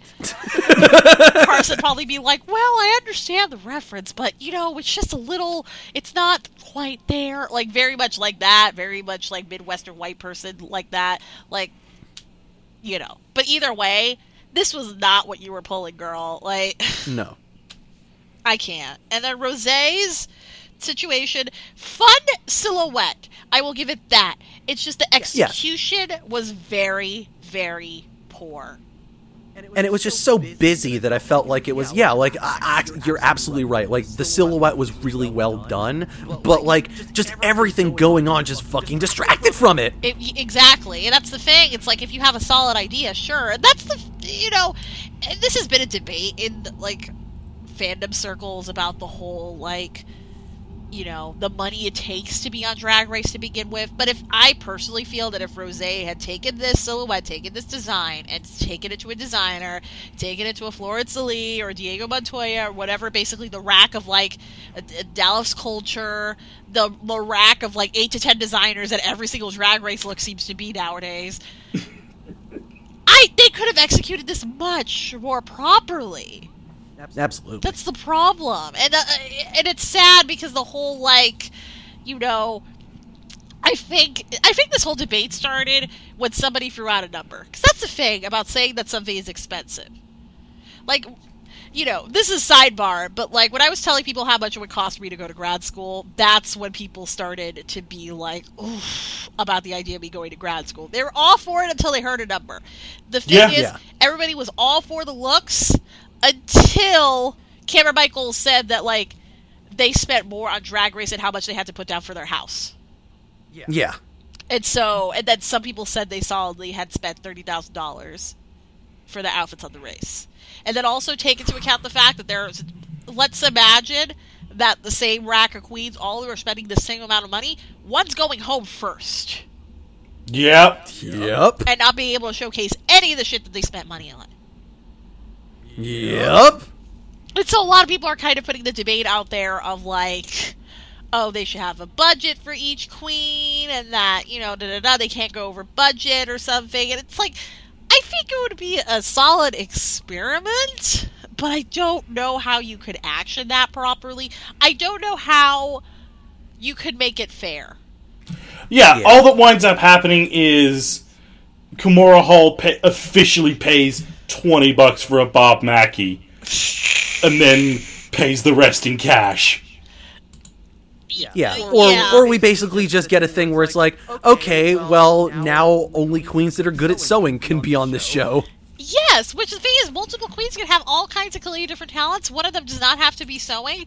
Mind you, if you're going on Drag Race, you know, Probably should have a bit of a background. have a little bit, a little bit, but you don't need much. The thing is, a lot of people like to chew out people going on Drag Race, being like, "How's this season?" Blah blah blah blah. You don't know how to sew. Some people really just aren't good at sewing. It it just doesn't work for them. So if you're a Farrah Moan, or you're a Kahmora Hall, or you're a queen that can't sew, take a couple of sewing lessons, just some basic shit. Get on Craftsy or some shit. Buy some patterns.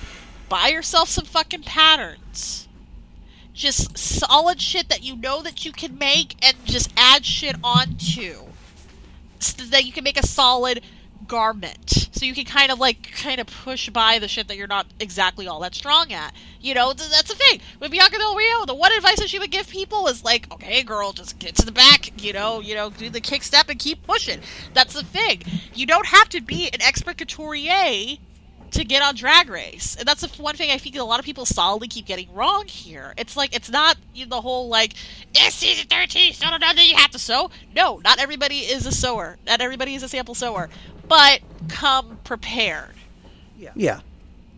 That's the problem. And the thing is, sewing is it's certainly an art form, and you know, designing is certainly an art form, but Look, your grandmama can sew. Your grandma was out here sewing during the Great Depression, taking like fucking rucksacks and shit or whatever, and putting shit together to wear. I'm sure you can figure it out. Exactly. Like, you don't need to be a fucking expert at it, but like, you gotta at least be able to like do a tiny bit of stitching. Yeah, like be, be able to put something together solidly that has an opening, so you can get in and out of it. Mm-hmm. Learn how to install a zipper. Learn what the fuck a seam is. Learn how to put how to like put a sewing machine together. You know, like d- And yet somehow, even though they clearly brought well, all right, Joey Jay did have that look, but even though they clearly brought two of the worst looks on the runway, somehow Denali and, and Rosé are still our top two, and everybody else is safe. Because it's only about the maxi challenge, and, and I feel like the runway's only like a tiebreaker thing. I know, but that's the thing that's kind of weird, and that's what I liked about fucking Thailand was that they counted runway as part of their official tallies. Well, but that's because it's a better show. Okay, fair. Yes, Drag Race Thailand, unsung hero of the Drag Race franchise, may not get a third season though, which I'm really pissed at. Oh, I think because something about the sponsor dropped out, and there was also Ah. Um. So the so like production there is really fucking different. So like the production group that was ju- doing it, uh, Kantana Group, which by the way, if you like find a video with the guy who's like the head of Kantana Group, he's like Bishy personified. The man's beautiful. I'm like wearing a lace front wig. It's like okay, now I know why you're in charge, sir. Like, damn, like but there was a whole situation where there was like a Kantana group and then Line TV that was like the cellular provider that was like sponsoring the show, and they were also putting it on their app. Uh, there was a whole thing there, and now they're probably not getting a season three. I don't know if there was anything going on with World of Wonder 2 in that regard, where they kind of didn't want to sell the franchise to them anymore. Um, yeah, it's a whole thing. We may not get a season three, which makes me so sad. That's Because fucked up. because like the queens that they get on there are so fucking talented. Just mm. so fucking talented.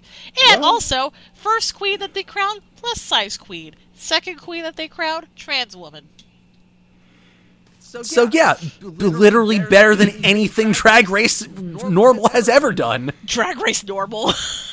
Yeah, but but also counterpoint. Drag Race Vanilla is that better? drag race vanilla The season that got the closest to crowning a plus size queen it would have been Eureka, and I don't know if I would have been happy with that. Uh, actually yeah. no the season that would have been closest to crowning a plus size queen would have been last season and look what happened there Oh. I actually ah. don't think she stood a chance of winning because she stagnated after the after the first couple donations to the Trevor Project. Uh, I mean, I mean, Yeah, I mean they got really lucky they didn't have to keep donating to them. although to be fair with the whole edit situation, so funny enough, there were some countries that got released the pre Sherry Pie as a Predator edit, Yes. Yeah, we've heard this. and the difference is very much. That's why I say that they were kind of gearing up for Sherry to be the first plus size queen because hmm. the editing was very much in that line of like Sherry versus Gigi moment. Hmm. Huh, I th- I would have thought that the stories would have been Sherry and Jaida just because why the fuck else did Jaida get no screen time? That is fair. That's also true. That is fair. I feel like Jaida got a lot less screen time, and therefore I got a lot more confused as to why they crowned. Although that finale was like solid, so like Look, Yeah. if, if if Crystal if Crystal Methyd did the blackface that RuPaul wanted him to do,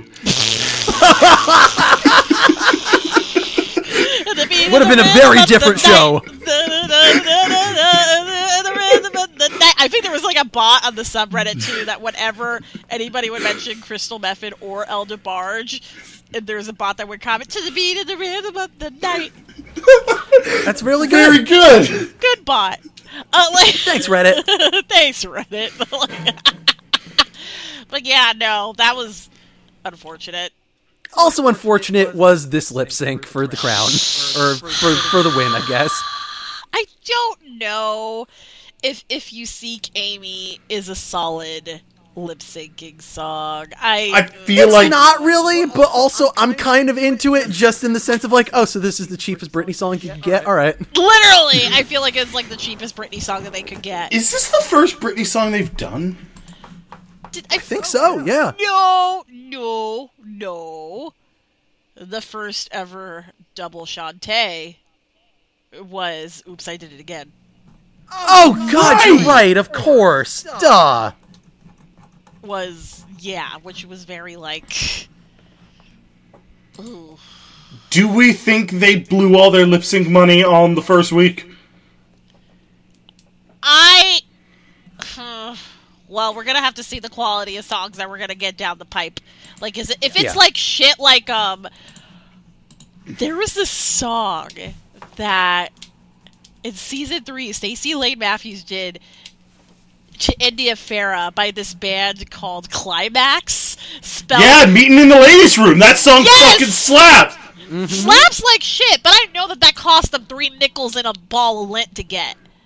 So Yeah. if we're getting Yeah. if we're getting meet me in the ladies' room level songs for the rest of the season, then you, we'll know damn well they basically blew their load on the first three episodes. But at least something like meet me meet meet me in the ladies' room at least has like some level of gay camp to it. Yes. What's the thing? I'm not saying that it is like a subpar quality song. Far from it, mind you. But I know that that cost them no money to get. Yeah, it- it's clearly like nobody's nobody else is, is fucking getting this song. I mean, that's why season one was like the lost. It's season probably for a hot it's probably while. very cheap for them to get. Like Rumors by Lindsay Lohan. Hey. Yeah. No, but Yes. homie, homie, homie, you really no. That cost them nothing. Yeah, Like- no, I'm not I don't know. Lindsay Lohan is out here partying in the Mykonos, bitch. Like, See I mean, and also besides, like Lindsay Lohan is now getting like Saudi Arabia money. Like, you think she needs money for Rumors? yeah, no. Not to mention, you're really gonna tell me? this is why what's nice about Drag Race UK being on the BBC is that this is a crazy fact I learned. They don't have to pay for music licensing At all? oh shit, that makes sense. because it's government because it's the government. They don't have to pay for music licensing. At all. Not even It's- a penny. It's if you notice, that's why on UK they never show record label information. wow. That's hilarious. Shit. Goddamn BBC getting away with murder.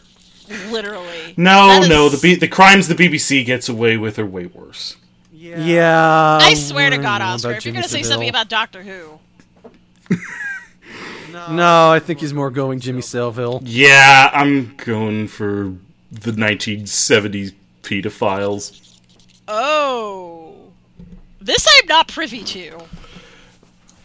Damn. Maybe we'll talk about this not on the show because Yes, we've talked about everything. This is We not don't need the to have more sherry pie moments on this show. yeah, like this is the bridge we shall not cross. Moving on. Instead, on. what we need to say is, yeah, no, Denali clearly fucking beat Rosé's ass into the ground. Like, Yes. Rosé looked terrible in that lip sync. I'm sorry. Like, I was fucking kind of baffled even. Like, wait, but you're like a singer and a performer. Why, why did you like put no effort into this lip sync? she was trying to camp it up at a level where, uh, it to be again, fair, may- is- maybe maybe it's a case of Which, I mean, in Rosé- fairness, it's not like Denali wasn't trying, wasn't fucking camping it up a lot. She fucking vogued for no reason.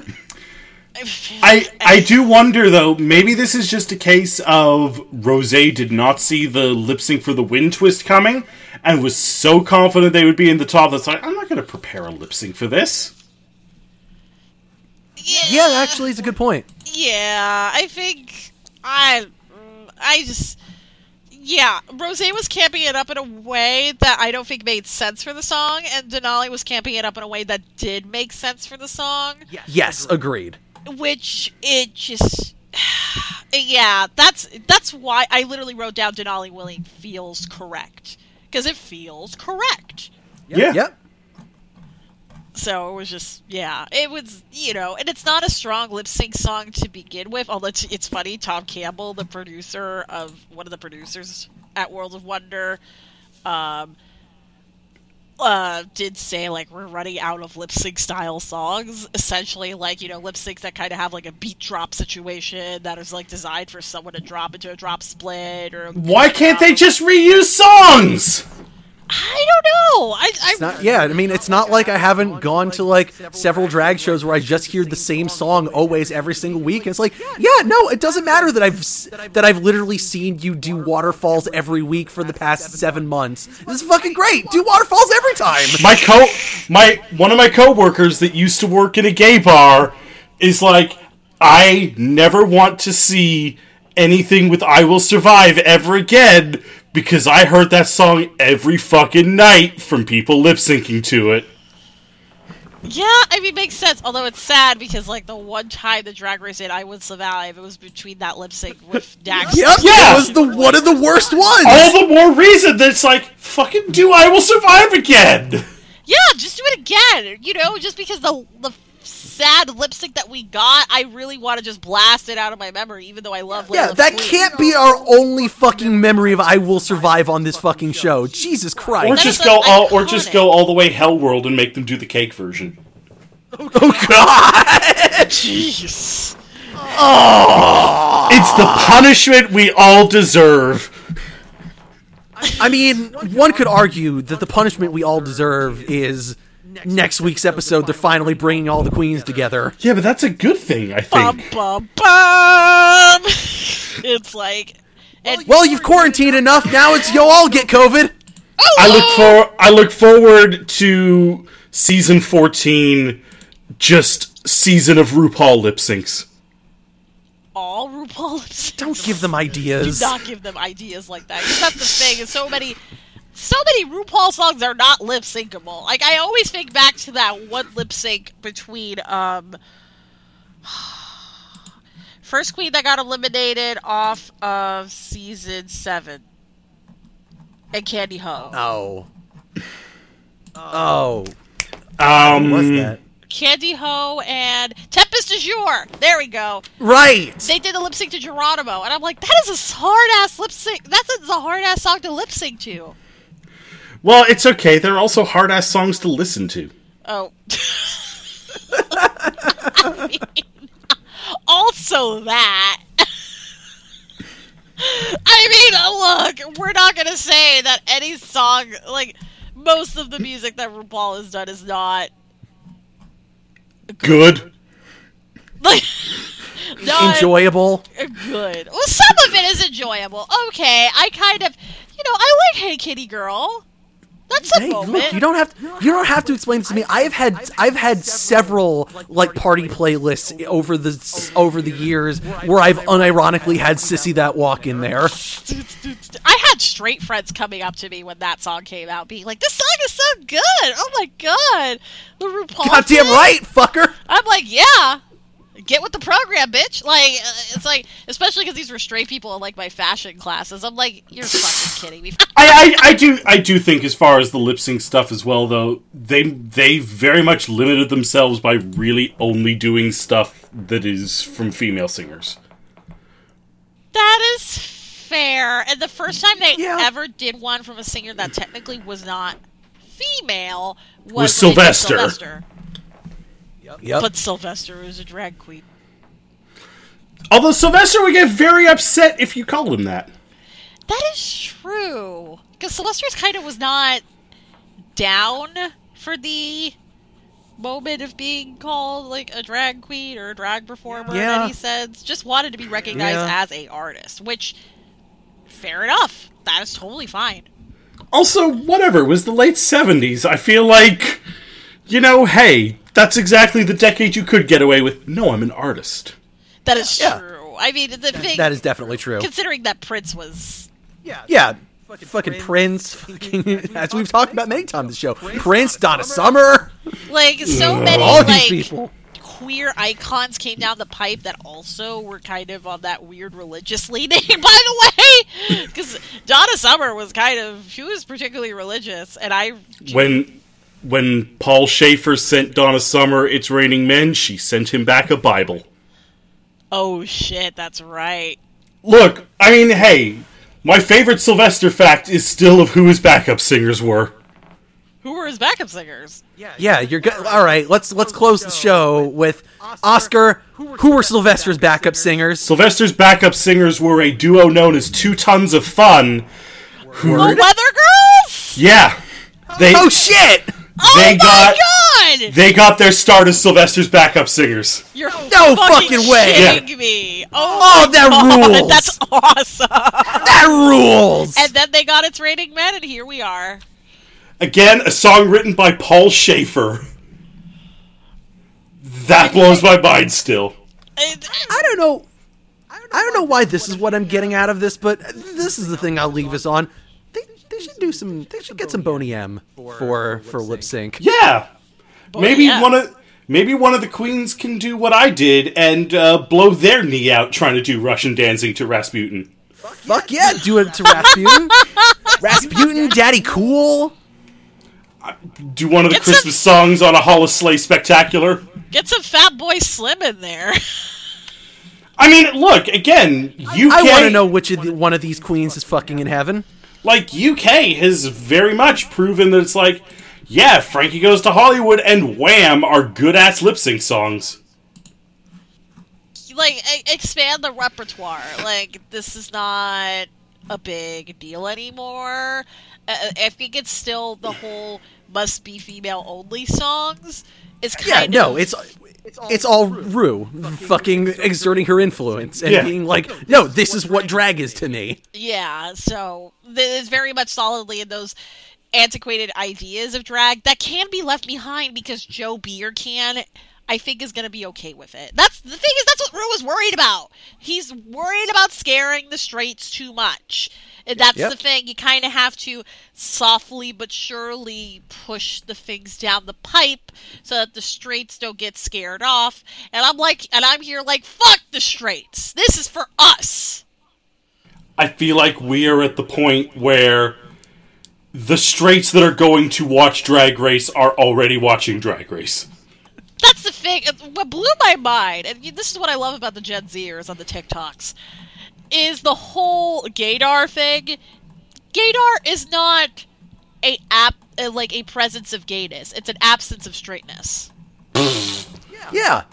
Because straightness is just so pungently straight, especially with men, but also with women. Especially, It's like, it's like they say, the straights are at it again.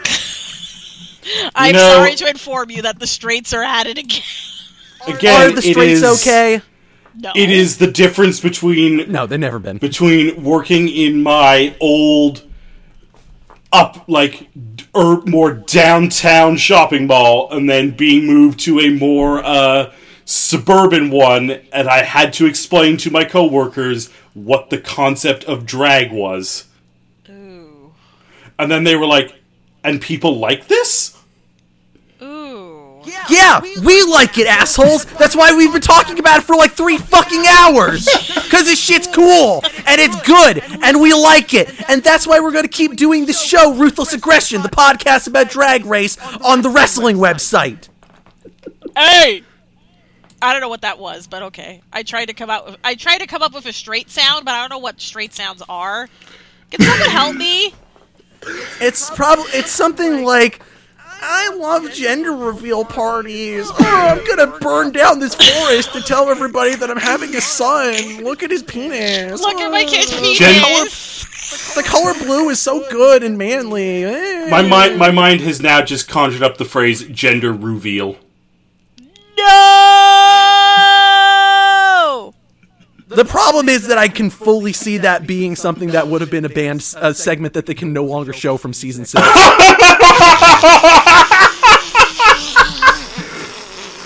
on that note, Yuzi, thanks for being on. Thank you. I'm, I was glad to be here. This is great. Invite me back Yeah. whenever. You have an open invitation. Yeah, I mean, if yeah, if you just want to be the fucking third chair and then have this just be a three person show, I'm we're fucking cool with that. Why the fuck not? All right, Hooray! done. Like I got any shit better to do, yo. I mean, yeah, that's basically the point of this show. Is well, we're just gonna fucking watch this thing and get drunk anyway, so we might as well make some fucking content out of it. Exactly. So that, like, you know, to justify Owen continuing to pay for this website. Excuse me, as this site's majority benefactor. Okay, let me rephrase to justify Oscar continuing to pay for most of this website. I'm sorry, Owen, whoever you are. I'm not sorry, and that's why this is not getting cut out because he will not listen to this episode. Look, if, I feel like we've been going for like three and a half hours. If anybody's still listening at this point, you know.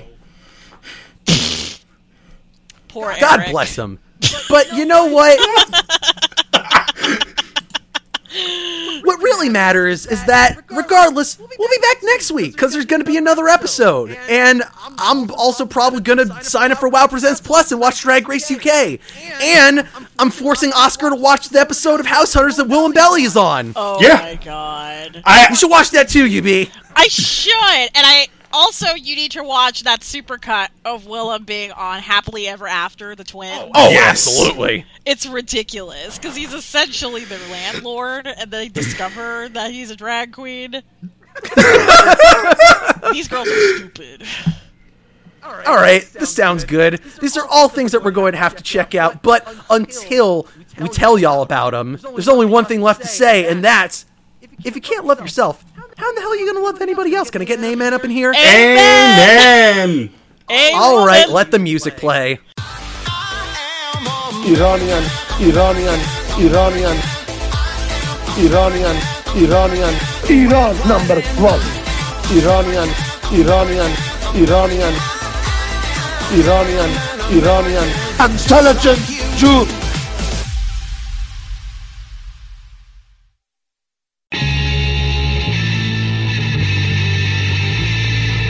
This podcast is brought to you by the Zonecast Network, executive produced by Owen Douglas. Visit zonecast.com for more shows.